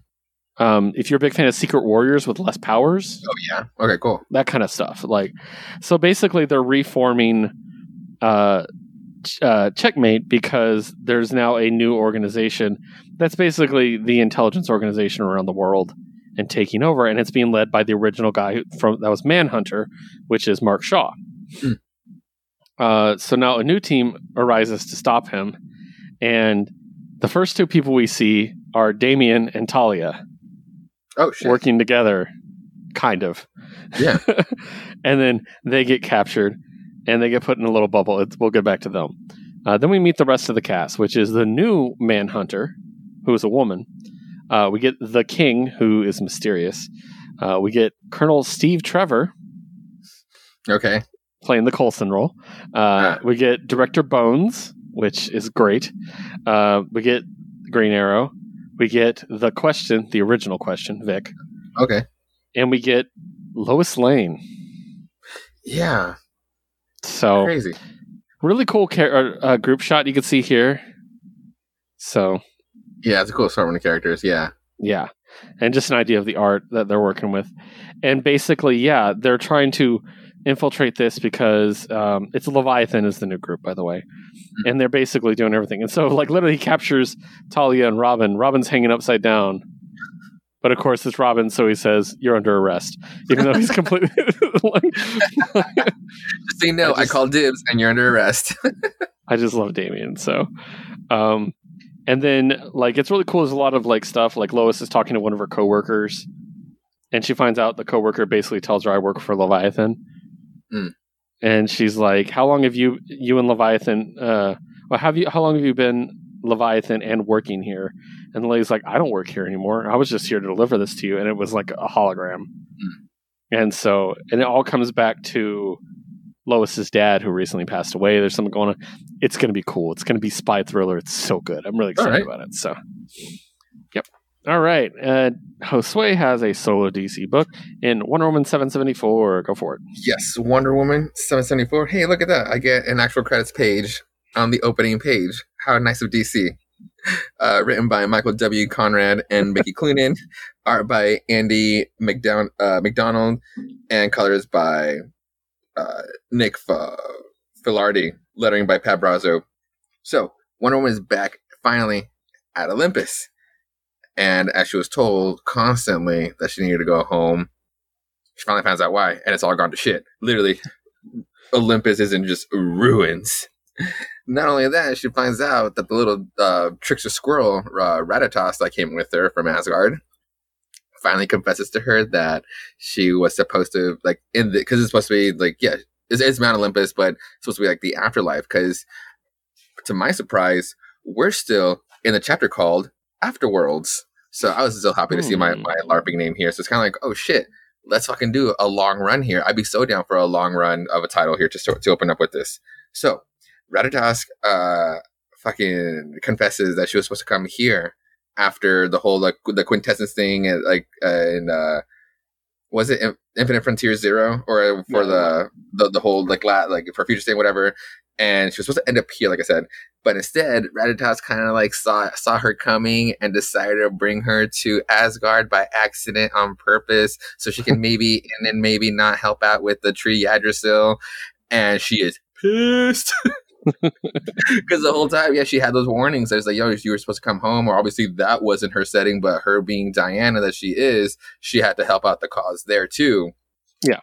uh so now she's here and now she's like well fuck and it's like I'm, I'm I maybe could have averted all of this and she's and she's not wondering like now now she's wondering where the fuck are all the gods and when she breaks through she finds the um, the fucking rod the, the medical rod the the rod with the fucking snake Yeah. coiled up uh, she finds it um because and then right right right next to there's, there's a a person who's just like kind of caved in has like a giant boulder on top of him um heals him. And it turns out that it's uh Janus god of transitions beginnings and endings. And in this case Janus actually split while Diana was gone. And in this case the split version of of Janus just went completely dark side took over the mantle that Diana was supposed to take in this afterworld in this case, but because she never showed up, Janus did, and then just started. She basically uh, uh, the, this Janus got like their own weapon, the not the not the God Killer, but the God Scraper instead, and it looks just, just like a cool little sigh Huh. and basically just like wreaks havoc all, all, all over all over Olympus. And Diana's like not having it. There's also a slightly different Diana. She starts referring maybe because she's still pissed at him, um, but she starts referring to Ratatosk as the squirrel or like the rat. Even as she's leaving, like, "Hey, squirrel, watch him as I as I go as I go handle this." It's like, oh well, shit. I guess she's really either really pissed or now because of the setting, she's like now taking almost like a new a different dialogue in a way. Yeah. Um, so anyway, so she goes to um at least one place that for sure wasn't going to be touched and goes to like Athena's place for like like for her reflecting pool and calls up fucking dead man Boston Boston Brand. And meanwhile Boston Brand is literally just having a poker night with like with somebody with literally somebody else. And she's like again super pissed like yo why the fuck didn't you tell me I had to fucking come here soon fucking now fucking yesterday? And dead man is like dude those moments I was talking to you were those spurt moments when you were dead and also I'm on borrowed fucking time. I can't be I can't be telling you every detail. I and uh, meanwhile you're asking me bullshit questions on you being confused on where you're at. So mm. so she's like, all right, fuck it, point taken. I need you to help me out on this in this case. And he was like, all right, fine. so now they're gonna meet up in hell at like Olympus house, or I guess in Hades. Literally, like uh, Diana just pop like finds like an elevator and literally goes down. Uh, like starts starts like de- descending down. Boston meets up with like is already kind of there at the elevator, and they, you get a really cool scene where as they're like descending into into Hades, you see all the tortured souls. And one of them literally calls out like Wonder Woman, like I'm sorry, like was this really worth it? Like look at me, and Diana feels feels bad. Like Oh, yeah. like yo, like that fucking sucks. Like that's literally torture. And Boston's like has to re-explain to her and like that's the price of the punishment. You might not like what the punishment is, but you were there to cast that judgment upon them. and that's how it works. You can't you, like this. You don't change that, no matter how you feel about it. This is literally what it what it equaled out to for all their all, their wrongdoings. Right. And now on her, on her turn, all right, point taken, I guess. And now they arrived at Hell to figure out where the gods are. And in one of the sickest last pages, Oh, that is dope. yeah, it is so sick. And yeah, they're about to have they're about to mince words with this person or this deity.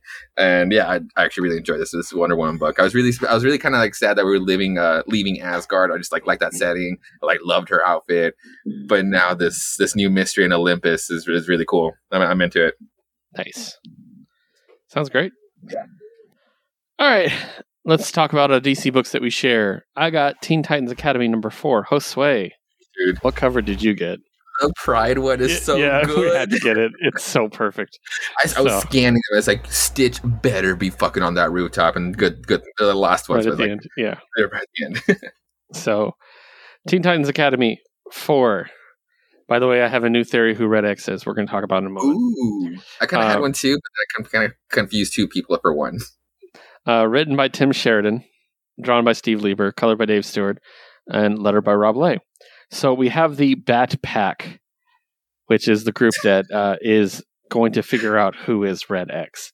And So- this was a fun book because it it was a good way of int- or like giving us a little bit about all these different characters. Yes, Like it checked in with a bunch of the characters that we know and give us an idea of who they are and stuff. Um, Stitch basically stole the story. Oh my god, they were, yes. they were wonderful. They kept cutting in on the narration Just because they great. can. Like they, they can, yeah. Um, but yeah, we get we found out a little bit more about Matt, including what his powers are. Uh, Mm-hmm. He can fly and he can punch too. Uh-huh, uh-huh. So, I mean, that's most DC characters. Um, so, um, but they're going through it. It's just fun, and again, it, it really is a great character development story. Trying to figure out who it is. Uh, we also get quite a bit with Billy uh, Batson about how he can't transform anymore. yeah, yeah. So that that was interesting, and knowing what we know about the future of Shazam. So, but yeah, and we get little character tidbits. We won't go through all of them, uh, but about who they are and what they do and stuff. Really enjoyed it. And at the end, they go to uh, basically, um, they're going to go talk to, um, um, I think Billy. Yeah, they're they're going. They're breaking into Billy's room, right? and they open the door. When though they saw Billy, Billy walked past. So like, well, it's not Billy. And they look in, and Red X is in there. yes. And uh, they're like, oh. And then I love that Stitch pops in one last time. Oh snap! He's like, hey.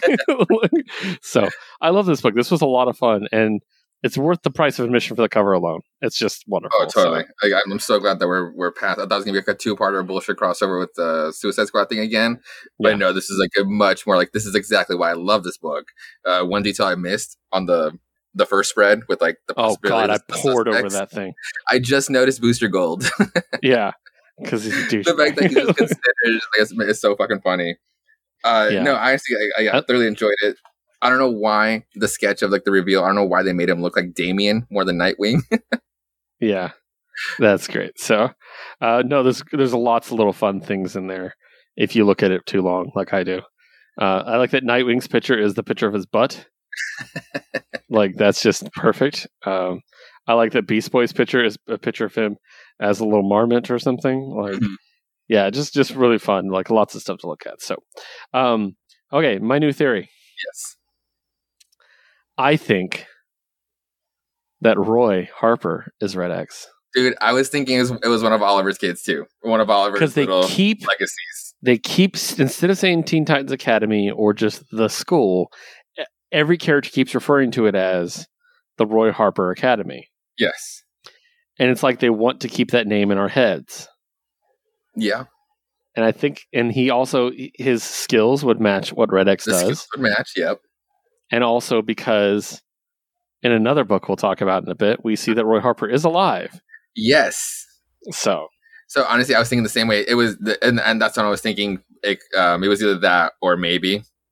That's why I was kind of like, wait, oh, but they're not the same. But nah, I don't know Connor, man. I don't know. We'll the- talk about the him. setting where Connor is at right now would match So Red good. X. I'm so okay. Let's just jump straight over to that because Wait, next up is next up is move on- Robin three. Before we it? move on, there was Yeah. the the fucking list, the stupid fucking list that was just so funny.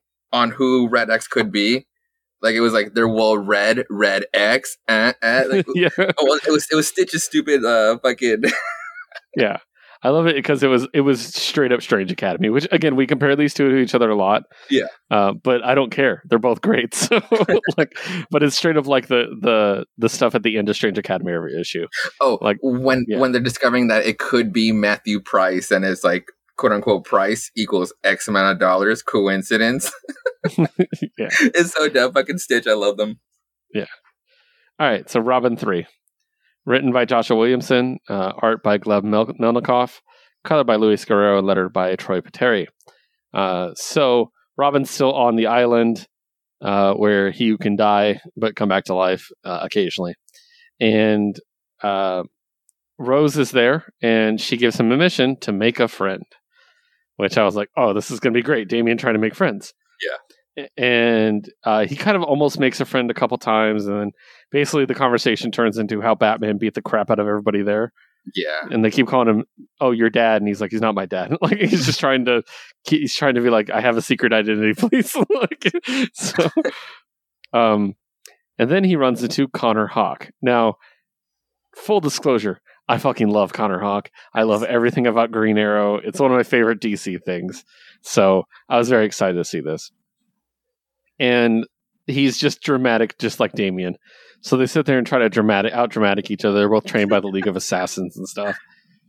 And I love the bit this fucking full page Oh hell yeah! I'm here too. was was incredible, where they're basically just comparing notes of how bad their lives were. And it's just great. Did your father die only to be resurrected? Yes. Does your father always think he's right? Always. Your father have a thing for themed vehicles? Yep. Yours has a cave? Used to. Like, putting children in danger? Always. like, my dad has a thing about fishnets. My father, it's whips and leather. Lots of leather. Like, And then they just start laughing at them, and just like I love that moment. it's so good. And then, of course, the League of Assa- League of Shadows shows up and is just like, let's shit all over this and make you fight each other. Yeah. like, so they fight, even though they're not supposed to at night. Mhm. Uh, and then Connor throws Damian off a cliff, and he's not going to die. They're basically the plan is he won't die; he'll just be very injured, uh, Mhm. so he won't heal. And he says, "Father Pennyworth," and then yeah, he gets caught. And it's like, I have you, son. And then he wakes up on the beach with bandages on. And he says, You found me, father? And then we get, God damn, what a reveal. Close. Ray Ghul. We have finally reunited my grandson. I have much to teach you. And it's such a great drawing. Oh yeah, he looks so badass. Yeah, I'm very excited about this. Oh, I love the Al Ghul family. Um, I think it's I think they're one of the most interesting things about Batman's villains, really. And they're not really used well most of the time. yeah. And they could be so much better. oh, totally. Yeah. So that's dope. What do you think? Uh, honestly, I really, I really like the whole thing, and yeah, I mean, just based on the setting, uh, kind of being like a killer island, it just brought up the brought up what I when I was already thinking Roy. It just brought up that maybe Connor Hawke is just like slipping by in and out of in, into the academy as well as Red X. Uh, but in this case, it's just like th- this book was just really good. Like the moment between them two is like go find a friend, but then it's like you can't just force a friendship like that, especially like when kids are just so fucking awkward. It just Yeah. needs to ha- organically happen, and like the way it literally happened organically by just dishing their own dads was just so fucking good. Um, no, I definitely, I just, I, I love this book too. Uh, I, didn't, I didn't think I was, I didn't, I didn't think I was gonna like this book as much as I, I, I do. But holy shit, it's really cool. Even down to like not Ravager, but I would love like maybe shipping Robin and Flatline. Just like the way they just like interact with each other is like they're just they're just adorable, They're little little killers. I always in my head imagine that after they both grew up, Damian would end up with Stephanie, but that's because I hate Tim. and there was a point where they were teaming up a lot, and it was adorable. I, was literally like, oh. realized that I'm not reading one, but then I realized I don't think there is one because I have a Nightwing book, we have a Damian book, and we have a Jason book, but there's no Tim book. There's got to be one. There's always one. And then, the, and then the many, and then the many Batman books. Yeah, I'd have to. I'd have to double check.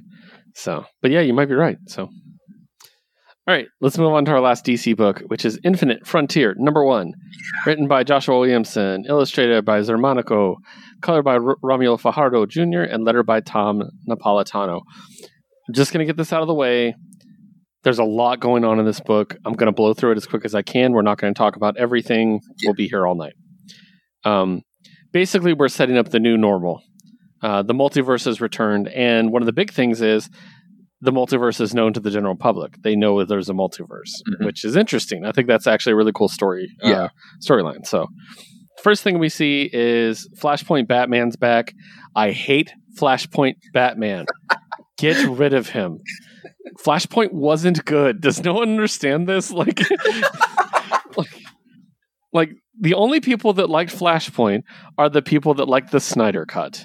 Okay. and there's not it's not a coincidence because it was grim and bloody and unnecessary and no one liked it. Okay. I don't need him. He already killed Alfred. Like he already ruined Bane's character. Get rid of him, please. So, anyways, moving on. After my rant, um, we get some really cool appearances. Uh, we get to see Alan Scott and Obsidian, which is fun. I absolutely love that we have both a father and a son who both come out as gay in the same story. It's a unique story they have to tell. They both did it, you know, like it's kind of interesting to like deal with that. Um, and yeah, it, it, it's uh, really good there. I like those two characters, anyways. Um, they're meeting up with Jade. Something happens. We get a tease for um, for Checkmate, which is the page with Oh, that's what's going on. Okay. yeah. So that would make a lot more sense if you were over there. So if you're in that, so it's really good. Um, we get some bits with the fucking Justice Incarnate Yeah. with Captain Carrot from 26 or 26. I remember Captain Carrot, and that's funny to me. Um, and someone who's definitely legally distinct from Iron Man. Uh, so, um, and then Flash runs to the last world, uh, the Earth Omega, the one where we saw, you know, the quintessence are all killed, and he finds the dead bodies of the quintessence. He runs into Psycho Pirate, which is cool. I love when Flash rogues come out of nowhere because they're just so much fun. Um, I'm then reminded that the Batman who laughs is the one that caused all this nonsense, and I remember that I didn't read that. Yeah. um, yeah, and it's yeah, basically it's it's kind of a big thing. It's a big crossover one, and a lot's going on. But one of the coolest things is the very end, the very the last mundane page. part of it all. What'd you say? the most mundane part of it all. Yeah, when we see Roy Harper's alive. Yeah. and they're like, "Is it Speedy or Red Arrow now?" And I'm like, "It's Red X, motherfucker." So, um, uh, there's a big fight, a big attack, and then all of a sudden, there's this like some force field people save up and sa- show up and save him. It's a bunch of smoke, and he's like, "Whoever you are, thanks for the save. Hello." And then we see, oh, wait, am I mistaken, or is that a Black Lantern? Oh, that's that's a that's, Black- that's a Black Lantern. Fuck yeah, I love I mean, like Black the, Lantern. the oh, it's right the the color the color thing. But yeah, the symbol itself, yeah, for sure, Black Lantern. Yeah, yeah, no, I was yeah. Um I love I love I loved the the War of the Black Lanterns, that whole arc. Like Yeah, Brightest fuck. Day, both Darkest Night or, or Blackest Night and Brightest Day were both great. Mhm. So um yeah, Literally, more, more, more did Roy this for- Harper. It's for Pride, but I specifically added this pink one because I wanted to do the the spectrum. That's awesome. So yeah, dude. Um really good. I like it. Uh we're, it- it's going to be continuing to go, so we're going to get more stories out of it. Uh hopefully with more characters uh being featured. Um what do you think?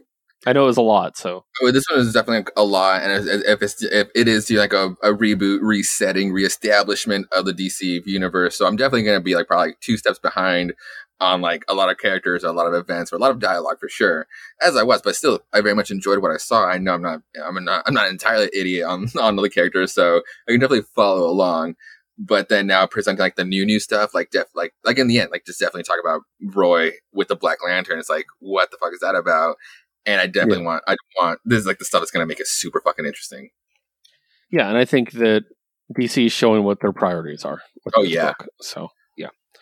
All right, guys, we're going to move to Marvel. Uh, we are going to get through this as quick as we can for you, um, but we do have a stack. So Josue, I want you to start off for me at Amazing Spider-Man sixty nine slash eight seventy. Yes, uh, writers being Nick Spencer and Ed Brisson, and pencils by Zed Carlos and then Carlos Gomez and then Marcelo uh, Ferreira. Uh, so yeah, we're still we're at the penultimate chapter of the Chameleon conspiracy. So we're gonna get it's uh we're on part three, and then the next one it's gonna it's gonna be the same thing as uh, uh King's Ransom. We're gonna get a giant size uh a giant size Amazing Spider-Man Chame- Chameleon conspiracy. So to set everything for there, this is, I'm just gonna go by this one really quick. It's uh we're still with uh his sister uh Teresa and how she's over there with the chameleon and the finisher and the finisher is explaining like more more truths about their parents' deaths. And meanwhile Spider-Man is trying to get this clairvoyant and his friend Jamie out of the sticky situation where it's the foreigner, Chance, and now Slide, the slippery dude. And he's just having a hard time because it's like all he wants is just like he doesn't care about losing this fight. He just wants Jamie just to get the fuck out of there, but he's not. And in the, in the last moment, Jamie literally pops up the clairvoyant, and because it's a clairvoyant device that makes you uh, be omnipotent, but for some reason it, it can also shoot beams. So Spider Man gets shot with it. Yay! oh no! and Jamie kind of joins them, joins the bad guys because he owes them a lot of shit. So he's right now he's behind and come back to Teresa and there's like some truce. But anyway, back to Spider Man. He's just since right now he's like lost and doesn't know how to find Jamie, he goes to the only person that can't help him right now, and it's apparently Ned Leeds. Because he he's the one that the whole the whole backstory with uh, the foreigner. Again, a lot of fucking history that's being brought up. Um, so because the foreigner's being involved, Ned Leeds Ned is kind of like, all right, cool, I'm in. Um, back with the bad guys. Basically, um, while Chance is, while Chance is celebrating, the little army of uh, jack lanterns steal the steal the the clairvoyant device, and they basically they've been working for the finisher. This all fucking this all this all basically ties up together. And so yeah, screw the bad guys. It's all it's all to the finisher. And now where we've been with Teresa, Teresa basically infiltrated this like Russian prison to get to the chameleon and kill him, only, for the chameleon to be like, "Hey, hold on, I have something you want." Shows him the finisher, and there was like a weird holographic room where the finisher shows up, so she can't really kill him either. But then in this case, we get revealed that this wasn't really a prison. Like the hologram reveals more of itself, and they they she basically kind of played into their hand, and now she's kind of trapped there with them, and only and even like the finisher kind of pulls one on the chameleon, um, the where they end up, uh, where the fuck do they go? Basically, where they end up is it's even somewhere chameleon doesn't want to be. Like even like I told you, I never want to come back to this place. Um, but this this place apparently is where the finisher has maybe created a bunch of other chameleon like people. Oh fuck. And even drops. Now let's discuss the truth about you. And again, it makes me wonder. It's like, when did this sister really show up? Like, how did this sister show up? And, even uh, me, who reads Spider Man, was also kind of confused on her introduction. So, man, it, it kind of came out of nowhere, to be honest. Yeah. So if they kind of pull this one like from under us like this, it's like, oh, it'll kind of make it'll kind of make a lot of sense. So I guess we'll get some closing thoughts. So some closing actual like uh chapter chapters with this one. Uh, it being like the the la- the actual penultimate arc for an Spencer because then yeah for for sure the next five issues this is issue 69 the next one be the giant size and then being 70 1 2 3 4 that's five issues and he wraps up in issue 74 yeah the penult- for the penultimate arc is like a, I think we're gonna get so a lot of bombs dropped in the next in the next giant size just to set Yeah. up the finale Nice. Okay. Next Final Fantasy or Final Fantasy. I do it every time. Fantastic Four. I just put FF, oh okay so I always read it as Final Fantasy. FF Life Story Two. Yeah, FF Life Story 2. Uh, this one by Mark Russell. Artist is Sean Izas- Izaakse.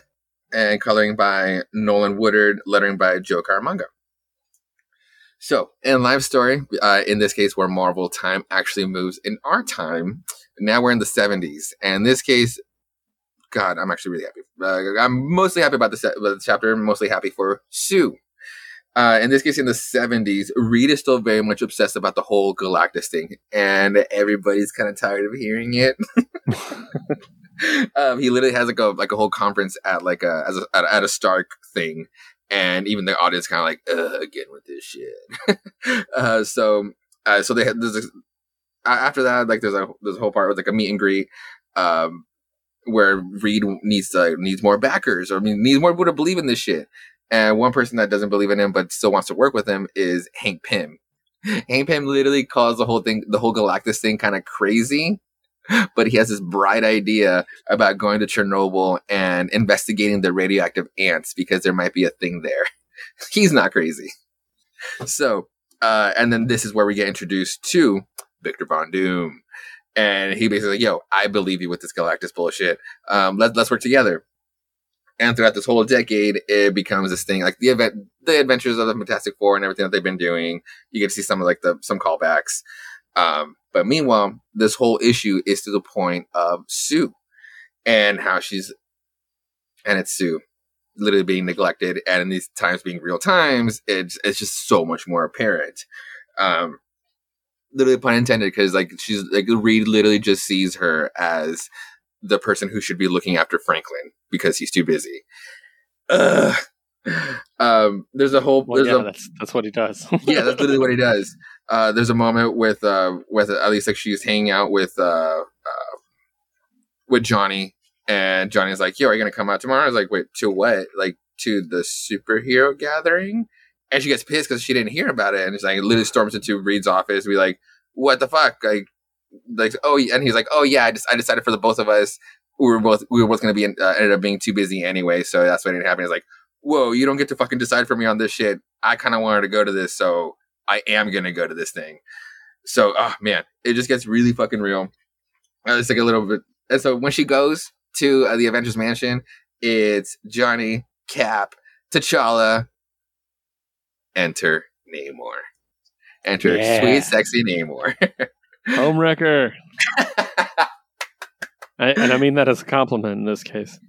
in this whole in this, uh, there's there's a, there's a moment where um, Sue was attending an uh, ERA rally as, as it was the 70s and this is when she gets called home because because daddy couldn't be daddy and she literally leaves to go home so and, the, and then and so cut back to after the avengers mansion meeting the avengers or having this like that that group thing and meeting namor uh just because she was already in town there was a book signing of one of her favorite authors um betty friedan and for the the feminine mystique Mhm. and as she's talking to her I was like, oh, like she recognized, like the, art- the author recognized, like, oh shit, Sue Storm, oh, the Fantastic Four. I actually haven't heard about you in the past few years. How you been? Well, you know, I've been keeping busy. Glad you're here. Here's your book. And when she opens it, she the dedication was actually "Don't stay invisible forever." Love Betty. Like she literally saw through her bu- through her bullshit. And- Yeah, and and it got her thinking. There was like, I mean, she was there for um, there was like a, there was like a giant press thing. T'Challa like just like because the whole reason why the Avengers got together because there was going to be a press thing, um, and then the they really want to sue there as like she was like the most prominent woman superhero. They're like Namor. Namor was the one's like, yo, how about you actually stand up up there and, and speak for half of the population? You know, since it's not just a sausage fest. And Right. that and it got her thinking. It almost got her reflecting back on where when she had to leave the rally, and she gives like this fucking awesome speech. Um, of course, this is this whole time, this whole decade has been going through Reed working really closely with uh, Victor. When the whole time they've been creating a suit for just specifically for Victor, and once the suit was done, he turns on Reed and going, knew about the whole committee being with like all the the world leaders and the superheroes. He's like, might as well just go take care of everybody and all rule the world, and that way everybody can follow me and listen to me about the whole this whole Galactus bullshit. I guess that makes sense. Um, anyway, um, Sue pulls an invisible stunt where like Victor thought he had everyone, but then Sue literally shows up with the fucking shield and just knocks him on his ass. That's awesome. It is super awesome to where if you're fucking up and your partner is holding the Star Spangled Shield and says, Reed, we need to talk, you're gonna fucking listen. Yeah. You're gonna fucking listen. And a year later, they stayed separate. They separated. And Huh. Reed Reed moves in with Ben. They're having basically like a bachelor night eating cereal. And Franklin, and meanwhile, Sue is driving just at, at least an hour away. So Franklin's not that far away from, I guess, quote unquote, dad. um, because there's like there's like a, there's like a swip, there's like a little swap uh, earlier in the earlier in the issue. Um, uh, Franklin calls him Doctor Richards because obviously he's not around, and that's the only name he hears. And Sue is like, "Oh, um, it, it's it's it's Daddy." So, but now now that it's like the split, um, as she's trying to comfort him, she's like, "You'll see, for you'll see uh, Doctor Richards on the weekend, Franklin, Daddy." His name is Daddy, and he's like kind of pouting. It's like, "Oh man." Also, because maybe an hour away in this new beach pad, it might just be uh, with homewrecker Namor. Hell yeah. Hell yeah. um, I don't think uh, Namor will be that discreet around Franklin, which is like the only thing that actually sucks about the situation. Uh, but um, anyway, uh, just to leave it off on the on the issue, Reed gets a call um, that NASA or no, no, not NASA, the Arecibo, Ar- Arecibo, uh, the giant telescope is picking up something big, something that's headed to Earth. and Reed just freaks out about again Galactus bullshit. so, uh oh. Reed, just be there for your family, dude. Just like, don't be such a fucking asshole.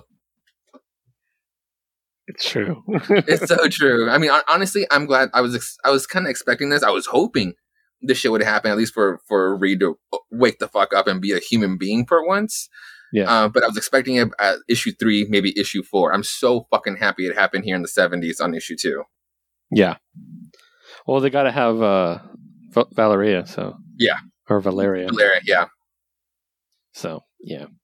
All right, great. Uh, kicking over to my Marvel solos. I have a couple, so I'm gonna go through them as quick as I can. Web of Spider-Man Two It feels like the first issue just came out. Yeah. Um, but we got the second issue, written by Kevin Shinick. Uh, artist is Alberto Jimenez Alburquerque. Colored by Rachelle Rosenberg. Letter by Travis Lanham. Uh, it is building on the same story with this team of young geniuses, and they're working together to, you know, invent things. In this case, they get hacked, and there's like a computer virus trying to steal their stuff. They're able to finally stop the computer virus, eh, but they have to like knock out the power. And who shows up but Iron Man to basically be like, why does man, why does none of Manhattan's East Side have power? Basically, so yeah, it's fun. It's a good fun book. Uh, it's a, it's an issue too, though. Don't go into too much detail about those. Gamma Flight number one. Uh, this is spinning out of the pages of the Immortal Hulk. Yes. Uh, written by Al Ewing and Crystal Frasier, art by Lan Medina, colored by Antonio Fabela, and lettering by Joe Sabino. So the team in this is uh, so Gamma Flight in comics way back in the day used to be like the secondary team to Alpha Flight. Okay. Yeah. So they're the one. They're basically like junior varsity. They weren't good enough to be on Alpha Flight. Um, so, um, this is more based around gamma threats. Is the idea gamma powered threats? Uh, but it's still vaguely related to it. It's kind of weird. Um, so the team is uh, Puck. I love Puck. Yeah. Uh, Titania, who appears in two books this week. Um, Crusher Creel, Absorbing Man. Uh, Doc Sasquatch, which is Leonard Samson, Hmm. but he's Sasquatch too. Yeah. and they hint at what happened, but I didn't read that, so I don't know. Uh, Dr. Charlene McGowan, who is a trans character Mhm. and actually appears in the Pride book, we're going to talk about a bit, and Rick Jones. Um, so basically, long story short, um, it feels kind of like the Juggernaut series that we got, um, where they're all kind of hanging out, and then some gamma monster shows up and is like getting attacked and stuff, and they find out it escaped from the lab that's creating all these gamma monsters, and they go to save it. And um, that's kind of their whole motivation. They're not really like a, an official team or anything like that, um, but they end up they end up trying to rescue the the the um, the new person, and uh, they basically find out that uh, they're talking about how no one's ever been successfully fully cured for gamma. Like if you have gamma powers, you always have gamma powers. It's just it might change, but you're always going to be gamma. And they're trying to like find a way to cure that and everything. And they said the only person who's ever been fully cured was Hulk's son, Skaar, from Oh. World War Hulk. Interesting. And they said, but he disappeared, so we don't even know if it took. He might still he might have gotten his powers back for all we know. Yeah. Well, in the end, they're like they're like uh, talking to the girl they just rescued. They're like, wait, wait, so that means uh someone they they're gonna they're expecting someone to collect her, someone with gamma. So that means somebody out there is building gamma mutates, and they'll adapt too. And Skaar shows up. Oh, oh shit. Yeah, he's the one who's there to take her home. And he says, Daddy's orders. So, okay. yeah, pretty cool. I, I dug it. So, uh, good start. I, it makes me want to go back and read Immortal Hulk now, which I have Marvel Unlimited, so I can. Yeah. Um, so, next up, Silk number four, uh, written by Maurene Goo, drawn by Takeshi Miyazawa, color by Ian Zarin, and letter by Ariana Maher. I love the art in Silk; it's absolutely great. I love the writing too, as well. Um, but we we basically get the origin story of the big bad. Um, in the last issue, we find out that she is the daughter of Silvermane. Hmm. And we find out how that happened. Basically, Silvermane goes over to Japan when business is good. He, he tries to make a partnership with the Japanese um, CEO, um, and she's like a rare woman CEO of the time.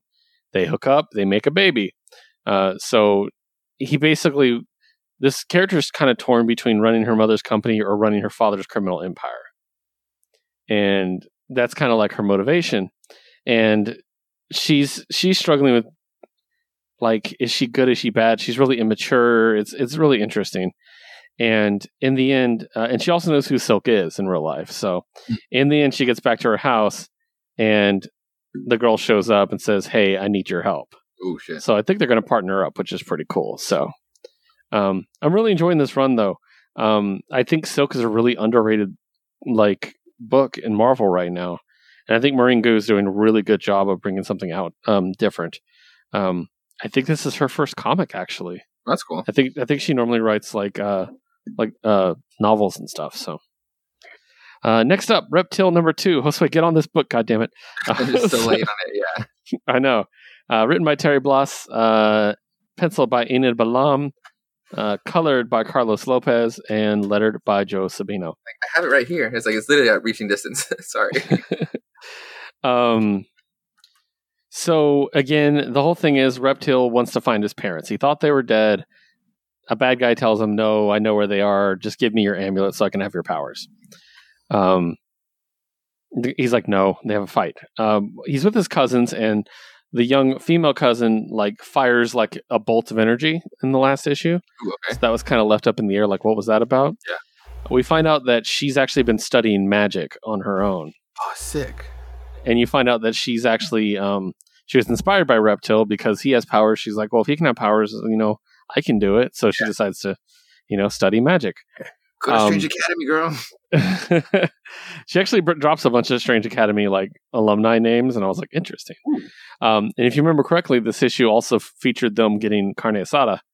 Ah. Um, and yeah, yeah. So basically, they end up saving the taco stand, and the guy's like, "Free tacos for life, now go." And I was like, and that man went out of business two weeks later. If I'm there, like, so, um, but yeah, basically they uh they decide they have to go to this uh alternate dimension. It's Dinosaur World, is what it's called, Hmm. where his powers come from, and um.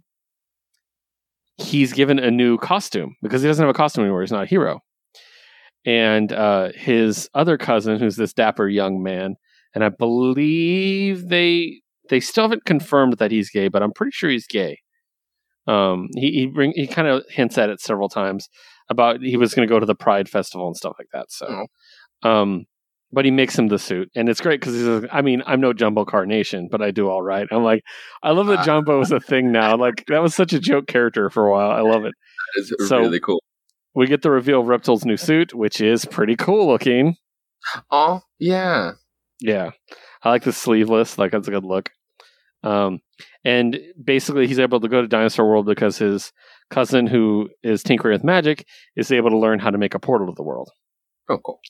They go there. They fight dinosaurs, as you do. Um, they meet an old witch, and she gives him information.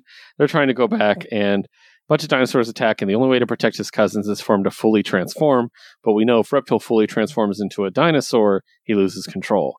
So the last bit is him as a giant T Rex, Ooh, and his cousin saying he's lost it. He's out of control.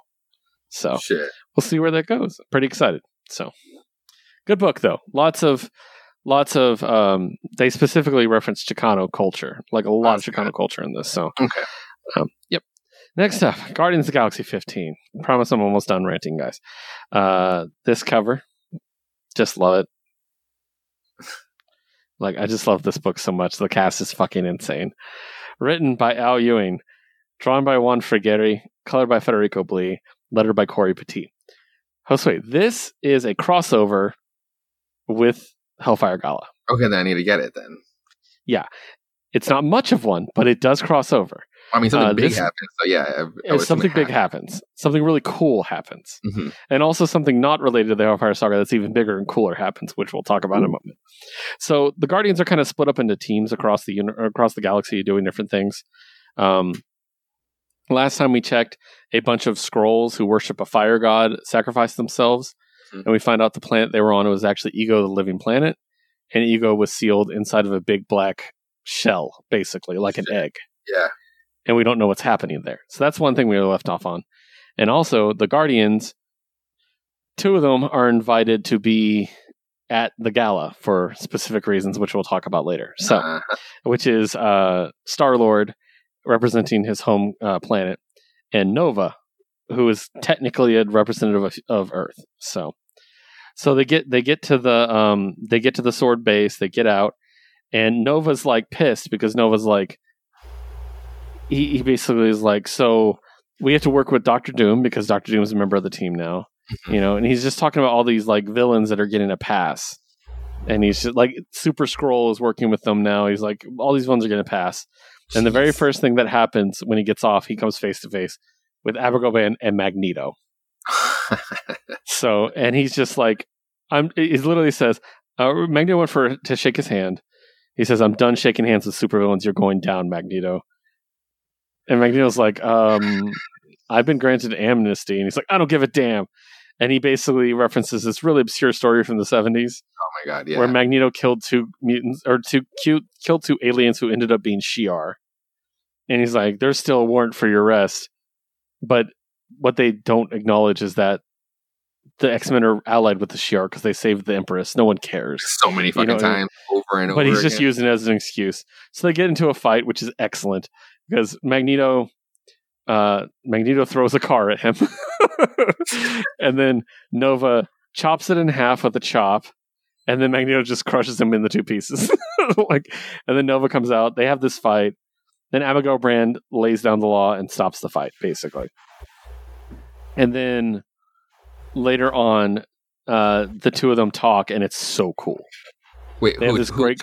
Magneto and Nova. Oh, They okay. they they work it out. They have this really great story about how like Magneto's like how we started out, what we you know what what we're doing. You know, he's just like, and then Nova's like, I honestly, he's like, I just.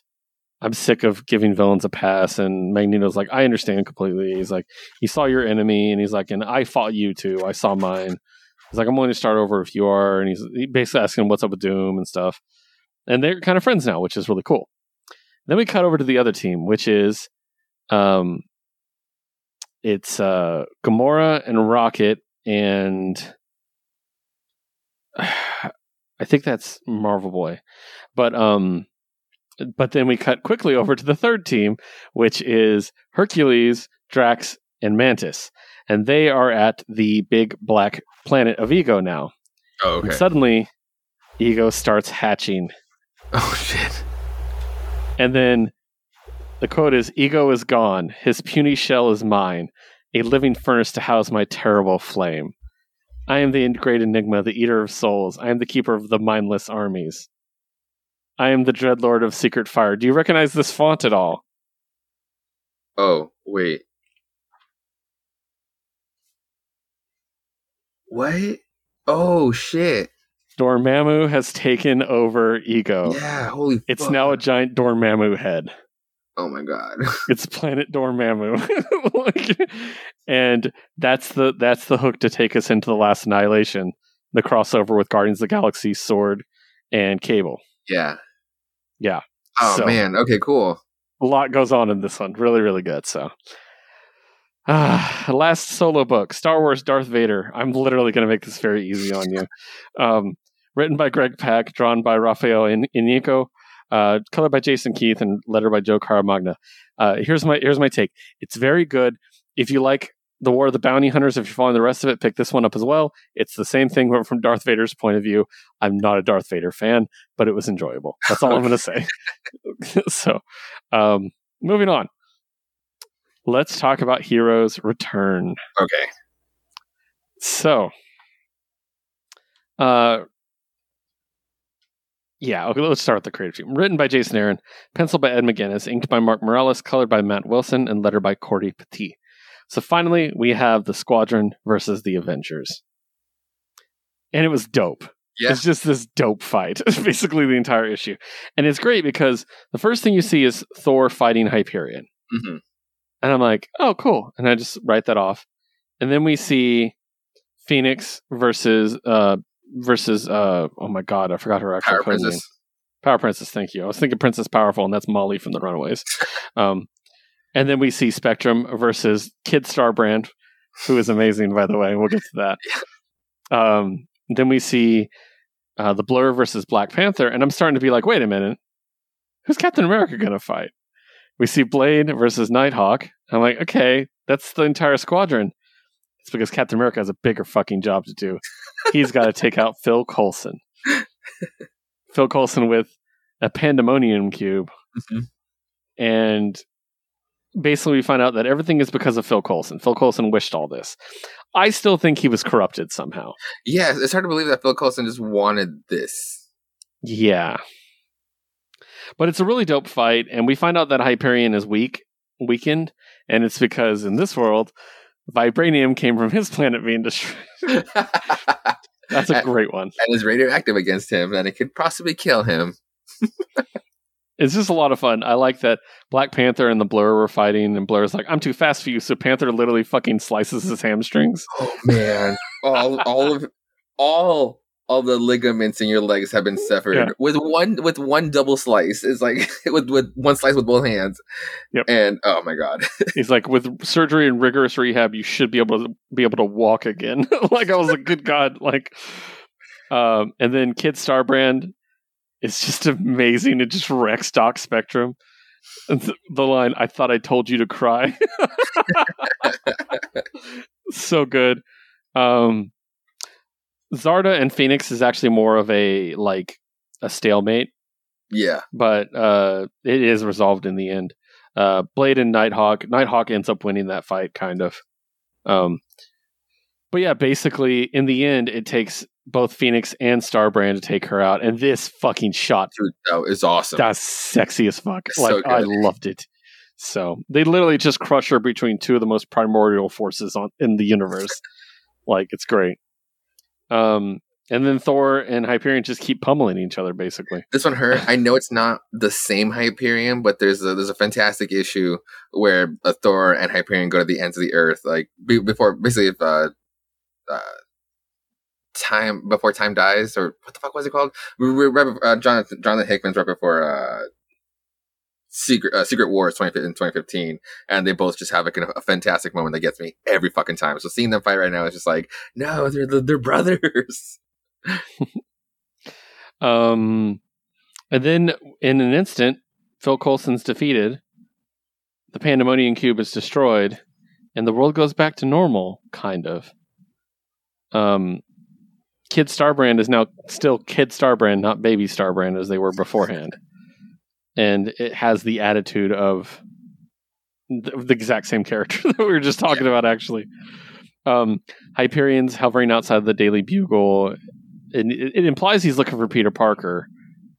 But the funny part was, is Peter hated him in the other world. so Oh like, my god, yeah.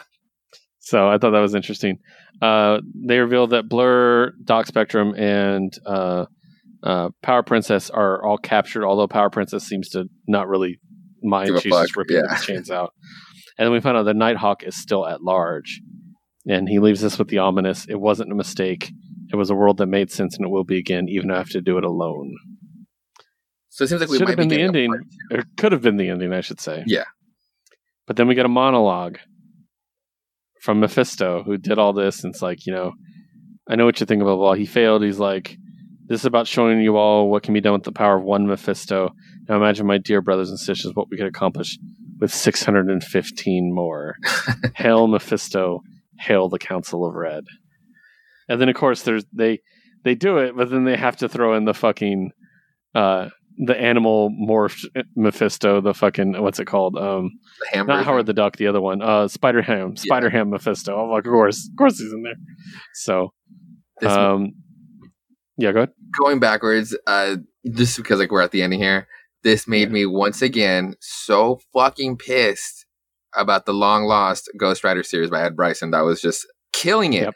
and Yep. would have been a central piece to this future event that we're gonna have. It's so not fair.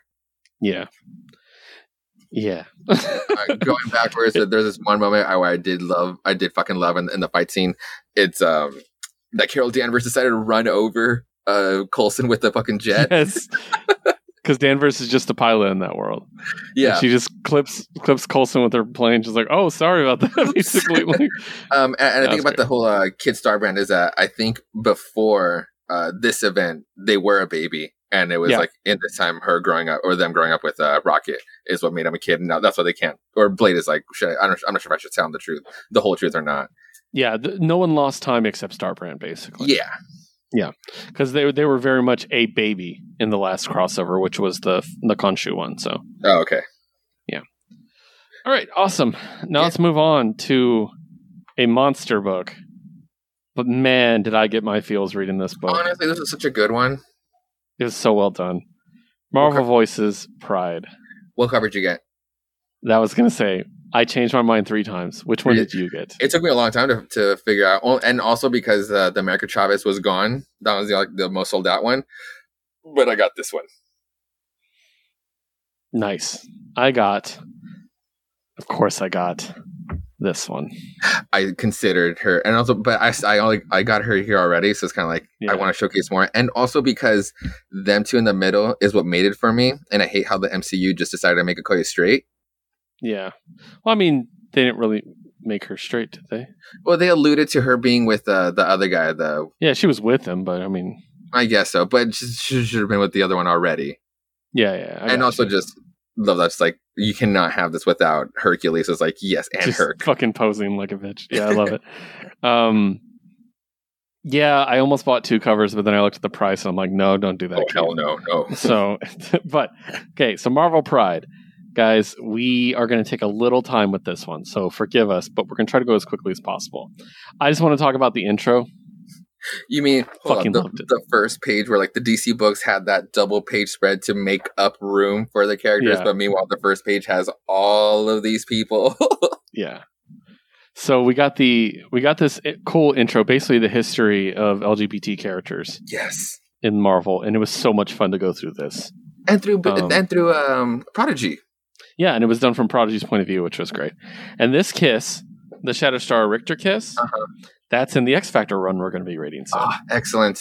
So yeah, um, and just goes through a lot of it. It's really a lot of fun. I really, really dug this intro. And then let's get into it. We get a really great page with the vows of Hulkling and Wiccan. Oh, so beautiful. their vows from their wedding, which was really sweet.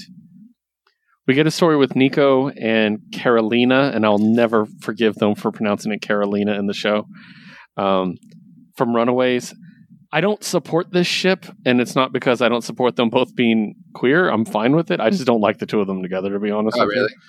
Um, because Runaways from the beginning, I really liked the fact that Carolina's first crush was Nico, and it wasn't reciprocated. Again, I talk about this a lot. Um, I think it's kind of a disservice to LGBT relationships in comics a lot that the first LGBT repre- or LGBT relationship is always reciprocated. Like, Yeah. and I th- I don't think that's a complete experience of LGBT life. You know what I mean? Yeah. Like part of that is, you know, yeah, you're really great, but I don't like, you know, girls. And in this something. case, like the, they were still also just kids. If one of them was just curious enough to to, Yeah. to figure it out, that's that's Well, I get it. I, I, that's a lot of people are always like, "Well, things change." I'm like, "No, no, I get that. I mean, that's if they were a real person." And I'm like, "But we're talking about like creatively. Mhm. Like, I, like I think the more interesting story is if they never actually were together. Plus, Carolina with Xavin was fucking amazing. Oh yeah, Xavin totally. has been underused. Got a do- very brief intro. they do talk about it a little bit in the intro too, like, or like they, Yeah, like, they highlight them. Yeah. Yeah, but Xavin needs to come back. I Oh, totally, one hundred percent. Yeah. Then we get a um, a story with Elektra uh, and uh, Doctor. We were just talking about her, uh, Charlene McGowan. So she's, I think she was the first trans character in Marvel. They I talk about so. it later. So, um, but it's cool. She's basically er, doing some research to uh, try to make it easier for uh, trans women to transition without having to, you know, making it a big deal. Mhm, With Um, pills, yeah. Yeah. And I really liked the bit where the one guy is like, "Hey, my cousin is trans. Do you know Oh her?" my God, like, yeah. "Trans people don't know each other, asshole." And then it's like, "Yeah, they actually know each other." like, I love that bit. So, that's coincidence, though. Um, and then we get a really cool story with Black Cat, which God, I just love Black Cat. It's such a great character. Yeah. Um, with her and uh, Jesse, uh, Jesse, Jesse. Oh my God, what's her last name? Um, blah. I'm draw- I'm drawing a blank. Damn it. Um, anyways, uh, she's a really cool LGBT character as well, and uh, they show ref- Jesse Drake. That's her name. Yeah. Uh, so they kind of like do a reference to that, and they put the end question mark. So maybe this character is going to show up in Black Cat. I really was I was hoping that you were gonna that you were gonna call that out that she's gonna jump over. I, I think that'd be really cool. I really enjoy that. So, uh, and the fact that she's like a empathic ectomorph, that's just a cool power. So, Yeah. then we get the She-Hulk one. So here's the thing: this one has actually been pretty controversial. I actually like this. Yeah. Honestly, Uh, what, some- what was the controversial bit? Um, there were some people, trans um, trans activists, that feel that Marvel did a bait and switch. That they said that She-Hulk is going to be a trans woman, and then revealed in this it's not actually She-Hulk. Uh, yeah, okay. I, I wouldn't read it that way either. Like uh, that's I not how I read it. Well, they thought it would be like an alternate version of She-Hulk from another universe or something. Mhm. But Oh, okay. I think this is more interesting. So basically, we have She Hulk, and Titania attacks her, second Titania appearance. Um, and uh, basically, we find out that it's not actually She Hulk, it's just a cosplayer. But um, it's a trans cosplayer who feels, who's basically always been really big and uh, oversized and never felt comfortable. And She Hulk's one, uh, cosplaying as She Hulk is one of the ways they feel comfortable about themselves. hmm And I thought that was a way cooler story than just randomly making She Hulk trans in some alternate universe. I mean, honestly, it's like, yeah, I, I, I get, I get their point, but now you're also missing the point that you're missing their story, like this person's story, which you're kind of Mhm. like, it's kind of it's literally the whole point about hearing this person's story. So it's like, yeah, no, Yeah. this one was a much more interesting take. Yeah. And yeah, it was more interesting and also gave us a human size of ti- side of Titania, which I really enjoyed. Yeah. So it also featured the number one supervillain in all of comics to me, and that is an asshole Deadpool cosplayer with boundary issues. Yes. Because there's one at every comic. No, there's twelve at every comic con, but there's Yeah. at least one. And thank you, because I'm I love to imagine they beat the crap out of him after that. So thank you for that. Because seriously, if you cosplay as Deadpool and you touch people without their permission, you're not in character. You're an asshole. so um, next up, Prodigy and Speed. This one Um, I loved, and all, I all- fucking loved it. only because like when I was going through like the creative teams, it was the team, and I could not wait what it was going to be about. Kieron Gillen Yeah. and Jen Hickman, fuck yes, It was just great. It basically Prodigy revealing how he knew he was bi. yeah, and it's just a really cool thing how every time he saw a Colossus, he's like, mm. and so basically by using his powers to sync up with Kitty Pryde, he realized what she felt is what he felt, and that made him come to understanding.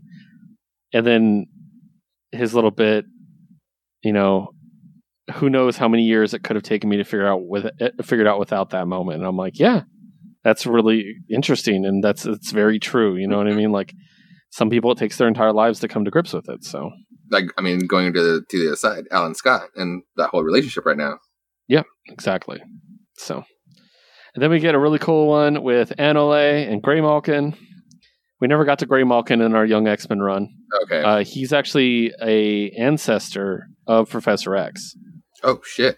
Way back in the day, and his powers are basically in darkness. He's completely the darker it is, the more invulnerable he is.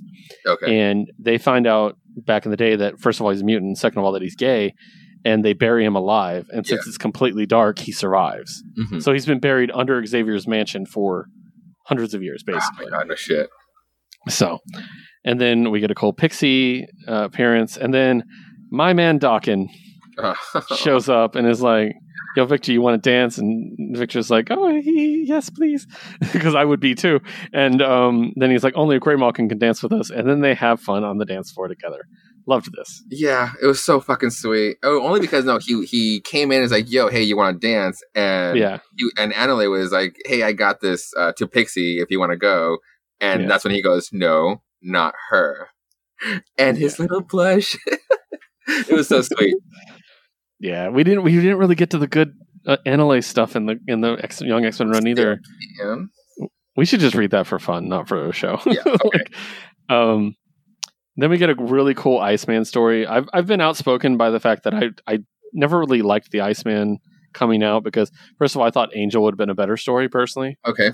Uh, being he's absolutely he's basically the dream guy, and I like the dream guy being the one. You know what I mean? And Yeah. also he's rich. You know, it would give him a problem other than he turns blue sometimes. I was gonna say um, for the for the book club show, potential show, I said we should read that Iceman mini on or the it didn't go for that long.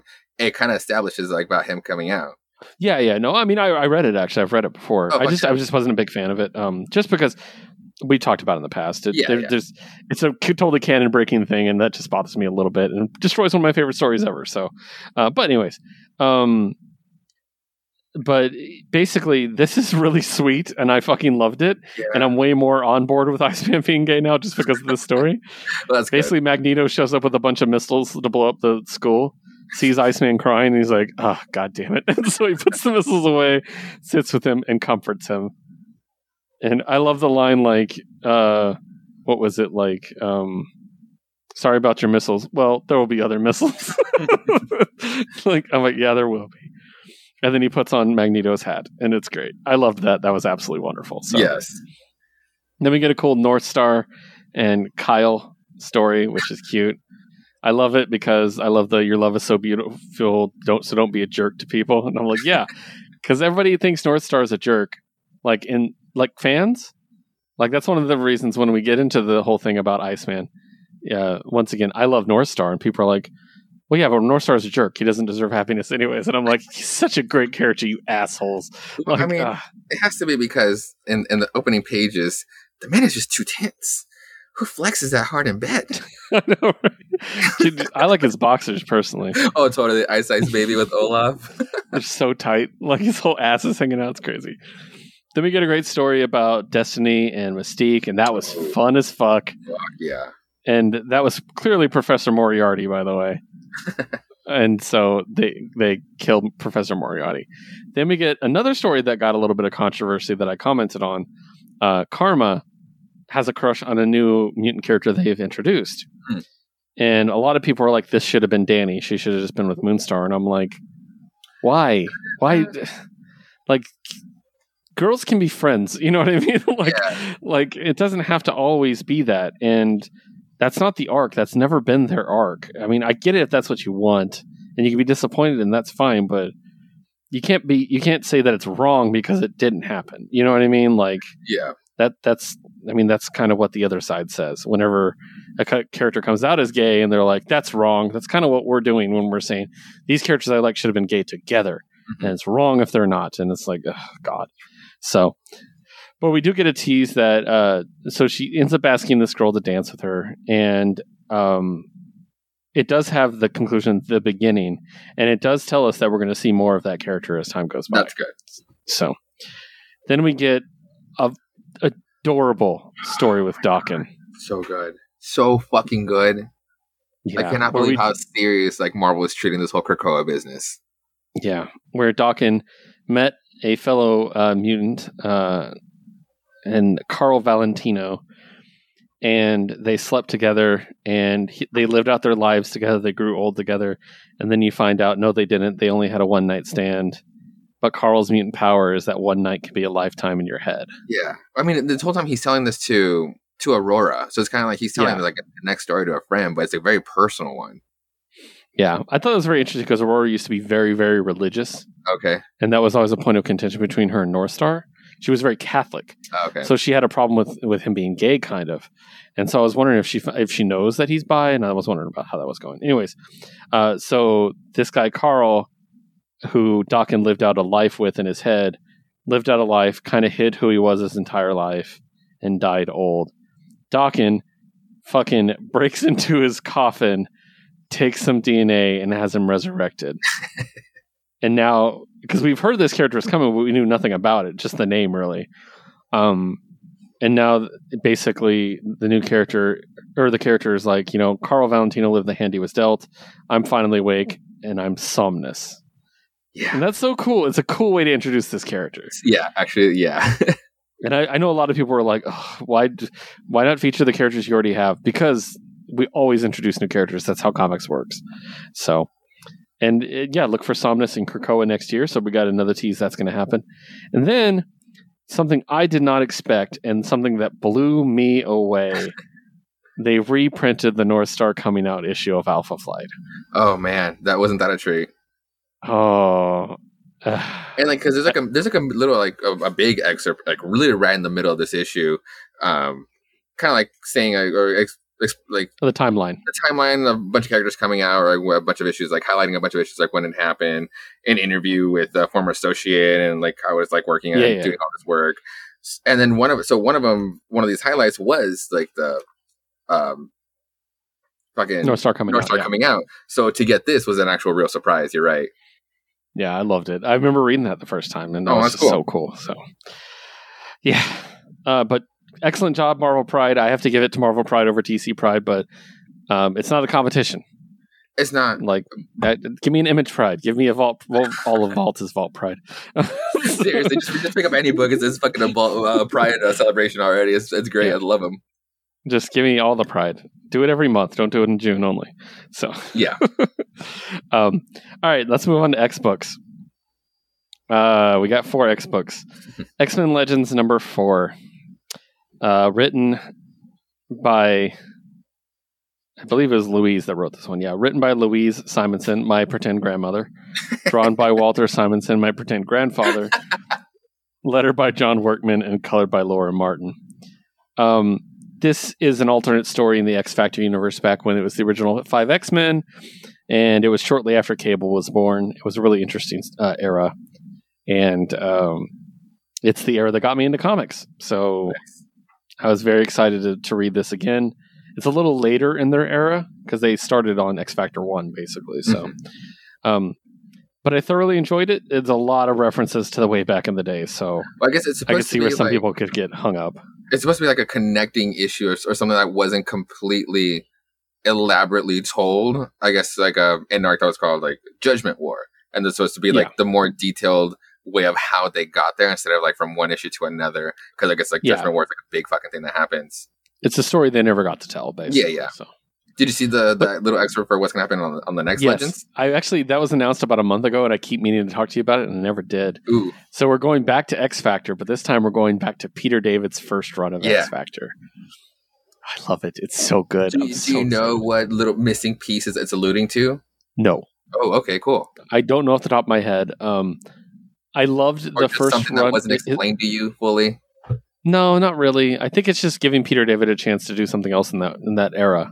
Mhm. Is really it, it. So, it Peter David is the X Factor person. If you take out the Simonsons, Yeah. because he did that run, and then he did X Factor Investigations, and Okay.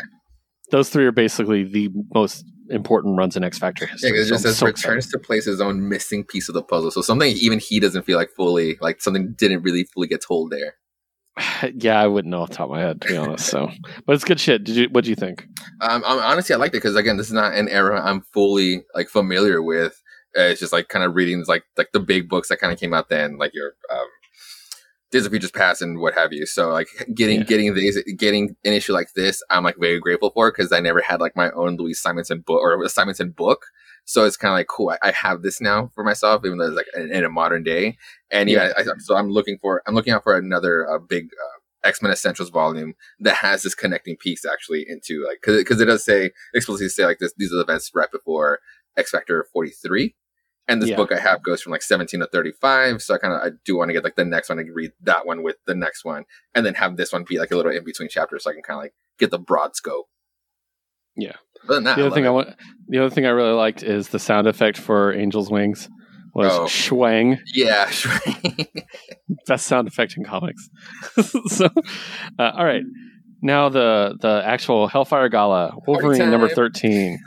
Uh, so Wolverine did not have a hor- horizontal cover, but I did get the red carpet one. I had to go with this one. I, I grabbed that and then put it back because I was like, I'm spending too much money. I got I went I said no to that one based on last week's events and the whole thing with Scout and they had matching outfits and the and the fact that variants don't mean anything, you could have had a had them both right there just so we can have seen it. Well, if you take all these variants and line them up, it's one long picture. You Yeah. that, right. Yeah. Okay. it was like, So, it's like, like- to have Scout there with that one on that cover in particular because it'll never Yeah. happen now with the matching outfits. Um, that's why I went I went against that one with my boy Akihiro. Okay. So we got uh, written by Benjamin Percy, penciled by Scott Eaton, inked by Oren Jr., colored by Matt Wilson, and letter by Cory Petit. Um, we'll try to make this one quick for you guys. It's the Hellfire Gala. We saw what was happening with uh, Tierra Verde, where they're all the plant people, and Beast has basically been controlling them. Well, now he can't. And they basically have to stop them. They're able to, and basically, Beast. Um, Beast is unapologetic about being a piece of shit. Basically, Yeah. is what happens, As always. and they actually lose the vote, or they lose the Tierra or Terra Verde um, uh, support in the end, and have to pay the one billion dollars.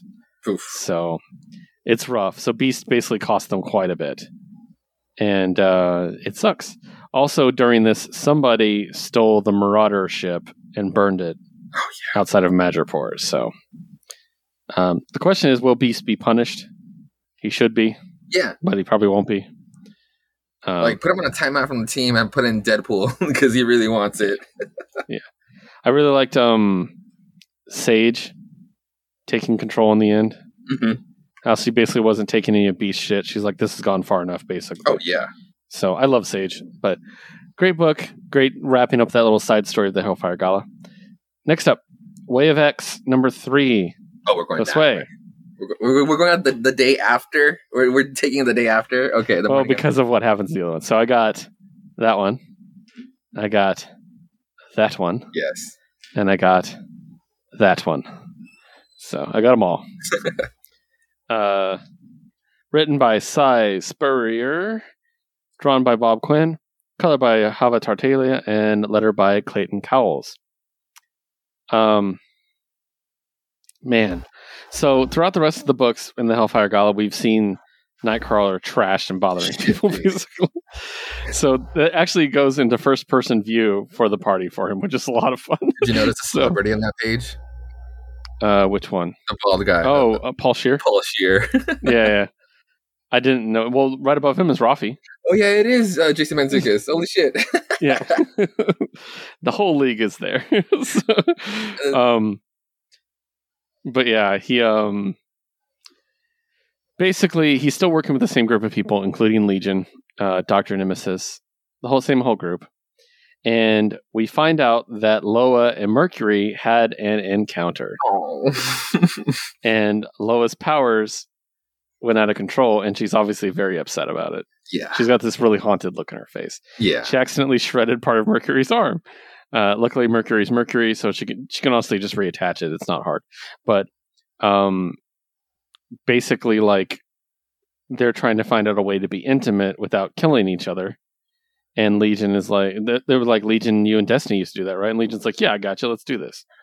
Um, so I'll I'll I'll continue with this story, and then we'll jump back to the other one. We'll do this one first. Okay. Um, so he puts them in their own heads, and they immediately start sharing every secret they've ever had Yeah. And some of the darkest shit in the world, right? And it's too much. And they basically don't even want to look at each other afterwards. Mm. And it was really sad because I love both of those characters. So Yeah. Honestly, me too. I was really, I was really starting to ship them. hmm, I don't know about that. I mean, I, just love them both. I mean, I love Mercury, and like, why not love? I do. Yeah. And then the other story we got going on is Nightcrawler running into Stacy X of all people. Yeah. Wow. What a what a what a throwback. Um and Stacy X is basically explained to him because her powers are like pheromone control. Mhm. Um then she she was actually a former prostitute was her story. She worked at a place called something X and it was like a superpowered like brothel basically. Mhm. Well, now she has she has this place on Krakoa, and that's what Nightcrawler thinks this is is a brothel, but it's not. And I like that she punches space. punches him straight in the face as soon as he like like tries to be condescending about that. I really don't Yeah. that. So, um, but she basically reveals like this is where people go to connect, and you know sometimes they need that. And then she reveals all these mutant babies because these mutant babies are getting born, and they're just getting abandoned, and they're just here. No one takes care of them, and so she's you know helping to take care of them. And I like her point is like whole population of Beachbody supers on internal spring break, no STIs, no strings attached. You want people to make more mutants? Here they are. Yeah. You know, and why would they stick with the kids? You know, let's go party. Let's go to the Green Lagoon and drink. And I like how we're starting to get the reality of Krakoa in this book a lot. Yes. So, yeah. And then Lost shows up, the character Lost, and she seems to be the one that takes care of the babies the most, and that's really sweet. Mhm. Then we get to see Fabian Cortez get dropped on his ass. Of all people, I mean, like this, is this is a zero kink shaming show, but of all people who deserve to be kink shamed, Yeah, where he basically wanted his date to wear Magneto's helmet. as he recited poems to it. Just fucking hell, man. like, God, I hate Cortez so much. She's so bad. and then, uh, yeah, they show up. Um, also, I, other thing to point out: the Zorns are bombing around with Legion the entire time, which I thought was great. Too. yeah. Um, we also earlier on in the issue see Doctor Nemesis smart off to Dazzler again. hmm which brings us to our conclusion where Stacy X is trying to teach about like, you know, connections and giving people a chance and stuff. And she throws a little charm darkness, uh, Dr. Nemesis's way. And he walks up to Dazzler, he apologizes, and they have a dance together. It was actually and really I sweet. ship it. I will just fucking say it, I'll ship it. That's adorable. I Hell love no. Too gross. Nemesis, get the fuck out of here. but yeah, good stuff. I enjoyed that. I'm so excited to see where Wave X is going. It's so philosophical and fucked up and hell yeah. Like, the whole point of this book was about at least like his first mission or like the first law, make more mutants. And he Yeah. literally went through the whole process of like how, or in this case, like why, eh, or like how do we go after the why? And yeah, you have like the, the whole safe set, the whole safe space, which is great for mutants and, and everybody to do like their thing. But then there's like the next responsibility, and it's like, cool, you want your your make more mutants? Here they are. But what's after this? And like, I love the point when she called out Lost. It's like of all people who deserve to fucking party and like be in there and in those spaces, it's it's it's them. But all they Mhm. care about is taking care of is actually taking care of these babies. And like I was like, yeah, you want to make more mutants, like the the reproduction part will take care of its own. But in this case, and I just like I love how it just branches out after that. It's it's a fantastic book. Yeah, it's great. I love it. So, um, we'll cross or we'll finish this off with Swixard Sword number six. Um, so, creative team is written by Al Ewing, uh, drawn by Valerio Schiti, colored by Marte Gracia, and lettered by Ariana Maher. So, I got this cover. I got this cover. And of course, I got this cover. nice. Now you're asking why is Sword or why is Storm on the cover of Sword? We'll get to that, listener. So I get great- this book, Josue. Okay, so I got this book, right? I, I sit here, I open it up, Yeah, I was gonna say, what a great first page. just knocks me on my ass. First page, Yeah. just wonderful. Um, so basically, this is the after effects of what happened at the gala, and it's Captain America. He's talking to Doctor Doom about what happened, and you know it's really interesting. One thing I like on this character page, they gave them the colors of their departments, just like on the sword. Um, oh yeah, the the sword organization thing, because usually they don't do that, which is kind of cool. right. And we see basically the sword portion of this, which is them basically being like, hey, we fucking colonized Mars. We made a second base and we c- called all these, you know, people together from all these different kingdoms in, in the galaxy. And look what we did. And the people, the, the other people are like, so fucking what? We're spacefaring, you know, people. We don't give a shit. And basically, they're like, yeah, you'll give a shit now. And they basically produce a metal that they can make as much of as they want of that is just as good as secondary adamantium. Yeah, And 100% conducts electricity, but doesn't conduct heat. It's like it's very it's gonna it's basically going to change everything, Mhm. and that's their way of buying their way in. And they're like, "We'll give this to you as long as you you know ally with us." And so the groups they get is the Galactic Grim Collective, uh, the Great Chimelia, which is the one, the pony people from Power Pack. And once again, Power Pack is relevant, and I love it. uh, House of Rigel. Um, and then the Zn'rx Empire, which is also from Power Pack, uh, but but they're already allies of Krakoa because Krakoa helped decide who was the new leader in the Snark War Oh, okay. and then like past issues of Sword. Uh, the Intergalactic Empire of Wakanda, which to be frank, fuck him. Um, so the Kree Skull Scroll Alliance, Shi'ar Empire, Astrologers of Spartax, that's what Peter Quill represents. Utopian Kree, Novar, and uh, Nova representing Earth. So basically, in the end, everybody except for the Wakandans accept. And they give them that information. Also, can I just say, Abigail Brand as a pirate? I'm here for it. Oh, fuck yeah. Wait, she, She gave me great. When she when she just popped up like when in her suit and like her and her fucking station. Like honestly, I I want to believe I have to believe that this was a Gurren Lagann call uh, reference. They were literally space pirates, and it's like it's so fucking. I was anime. hoping it was a Starjammers reference myself, but okay. Oh no, just like for, for an anime call out, like it's just like it has to be Gurren Lagann It's just like Yeah. there's just some points in the in the future aspect. Yeah. Um I mean everybody looks great. Um, Yeah. Your boy looks tasty. is what I'll say. Like he's got that open shirt. Yeah. Yeah. Oh fuck yeah! So basically the deal with the other groups is you will acknowledge Mars as the capital of the solar system. Mhm. And if you have any business, you'll come to Mars, not to Earth. And Doom is just like, or Doom shows up and he's like, why wasn't I invited? And they're like, because you're fucking Doctor Doom.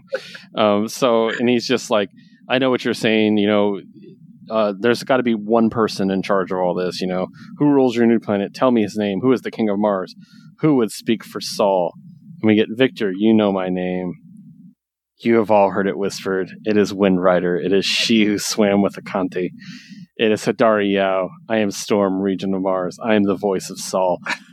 Fuck yes. This is coming from somebody who is not a Storm fan. Fuck yes. I had this stupid biggest grin on my face on this page, like, oh my god, because like me and the, the ever fabulous Nick over at Books of Pictures constantly talk about Storm and like what uh, what is going to happen with her in these books, like the whole thing with during Marauders and like how ominous it was of her leaving, or was the book ending? It's like what are the set plans with her? And now we know, and it is the coolest fucking thing ever. Yeah. In most books, that would be the coolest thing that happens. But then we turn the page, Oh. and Magneto's sitting there drinking to his own helmet, yes. and in walks Wanda, the pretender. Yeah. And she's like, I couldn't go out there, I couldn't face them, not after everything I did. And Yeah. she's like, It would have been too hard. Yeah. And he talks about his his um his daughter, the one he lost, the human one. Anya. Yeah. And he's just like, you know, he's just like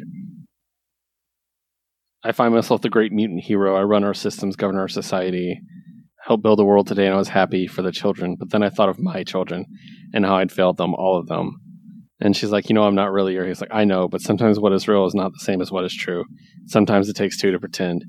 You are my daughter, Wanda. You will always be my daughter, and I will do what I must to make things right. Fucking broke me, Josue. Was I so was fucking in tears. I, I needed a scene like this as well. I mean, don't get me like Oh. you're right. Like, don't get me wrong. Like the the whole storm re- uh, reveal was awesome. Was like the cool Yeah. fucking factor, the awesome moment of this book. But this scene was very much needed. It was a long time coming. It was fucking great. I loved it. Like, uh, finally going to get some Wanda redemption, and then that's going to bring him into conflict with Exodus, you know, which was Oh, his yeah. biggest follower, and it's going to be really interesting. to And that's what I liked about like the with the ne- Nexus Way of X because like you see like him shit face, but then like they're still just dancing. yeah, It's such a great scene. so good. No, it, it was a fantastic issue. Sword, Sword Five was said like said it was going to promise some stuff, and holy fuck, did it deliver! It was just Yeah. it was just great. It was the most important story besides Plant Size. Size, yeah. So, all right, I am tapping out, Josue. I am exhausted. Anything else to bring up before we go? Um, I just wanted to cl- a few closing thoughts. Uh, I did watch a podcast, like Ryan Stegman, uh, the comic artist, has a has a podcast. Um, and I saw, and I had to see it just because Donny Cates was on there, and they were going to talk about the the final issue 200 and just like two two things and also because they were going to reveal something else uh, at the end They announced their new project. they announced a new project i'll, Yeah. I'll open with that one to go um it's gonna called it's called vanish and that's the only thing they, they were able to release on it and also how it looks like they didn't say who's gonna publish it i'm really hoping i it looks very imagey um Mhm. but it, it- it's cool because like Donny was like expressing that he it's leaving uh, Stegman who has such a McFarlane style and now going into um uh working with uh and now doing this one um it just feels like such a oh sorry go is there sorry not not not with Vanish but then going he connected it to his Hulk book and working Yeah. with Ryan Ottley and now the, the whole history with Steg- Stegman being a McFarlane style and now jumping over with Ro- with Ottley, who is a very uh, Erik Larsen style, and he Yeah, it yeah. just, it just hit a it, it's hitting a bunch of buttons for him, and he's just so fucking Those excited. image feels, those early image feels. Yeah. Um, but the other the other thing that, that something that he really that he dropped um, was that before pre uh, pre Venom, uh, there was like a, a conference at a at a at a con or whatever. And that Donny was actually part of a quote unquote a bake off, a Marvel bake off. And apparently when that when that that usually means that they'll think of a handful of writers and they'll say like, "Hey, what's your idea for what's just like uh, for Hulk?" And basically, best idea wins. And they kind of let them know that, so like they know that they're kind of competing for the spot. And apparently, for right before uh, for this thing, it was for Hulk. And when he was approached for it, uh, and he gave his he gave his idea, Marvel said it was too weird to do, and he was and he was the runner up. This is when it went to Al Mm. Ewing doing Immortal Hulk, which is nothing but a case basket case full of fucking weirdness. And now he's following up with this original idea that he had. So it's like, oh shit, that is really fucking cool. And now, and now they're literally doing the whole swapping books. That, that literally happened on the spot when they were going back and forth with their Venom book and their Hulk book and what they would like to do. They literally thought like, oh shit, let's just swap seats. And they, they, they went to go find uh, CB, I think Bre- Brevoort, right? The, the, an editor. Um, and there, and just to call dibs on it. And that's pretty much how it ended up swapping the whole swapping seat things. Gotcha. Yeah. It was really cool. All right, awesome. All right, guys, thank you so much for joining us. Uh, we appreciate it as always. Uh, I'm going to wrap this up quick because it's our longest episode ever. Um, so you can check us out at uh, Geek Elite Media as well as geekelitemedia.com. You can find the show at WHI Podcast on Twitter. You can find me, WHI Podcast Keith, our producer Liz at WHI Podcast Liz, and Josue at Josue Reads Josue. Make sure to check out our sister show, uh, which is the Jukebox Vertigo, hosted by our very own Josue. And we uh, we are going to have a new episode up this week, this next week, and it's going to be the the so the blank whatever that is going to be, and our guest will be uh, our friend Steven, a peppermint gentleman himself, and probably the return of our friend Crozen, hopefully. Hopefully. Um, also check out uh, Crozen's new podcast that we participate in as well, called Podcast Ultra. You can check that out at ultra underscore pod, uh, bi-weekly video game podcast. And uh, yeah, once again, thank you so much for joining us. We truly appreciate it. And do not forget to always geek out.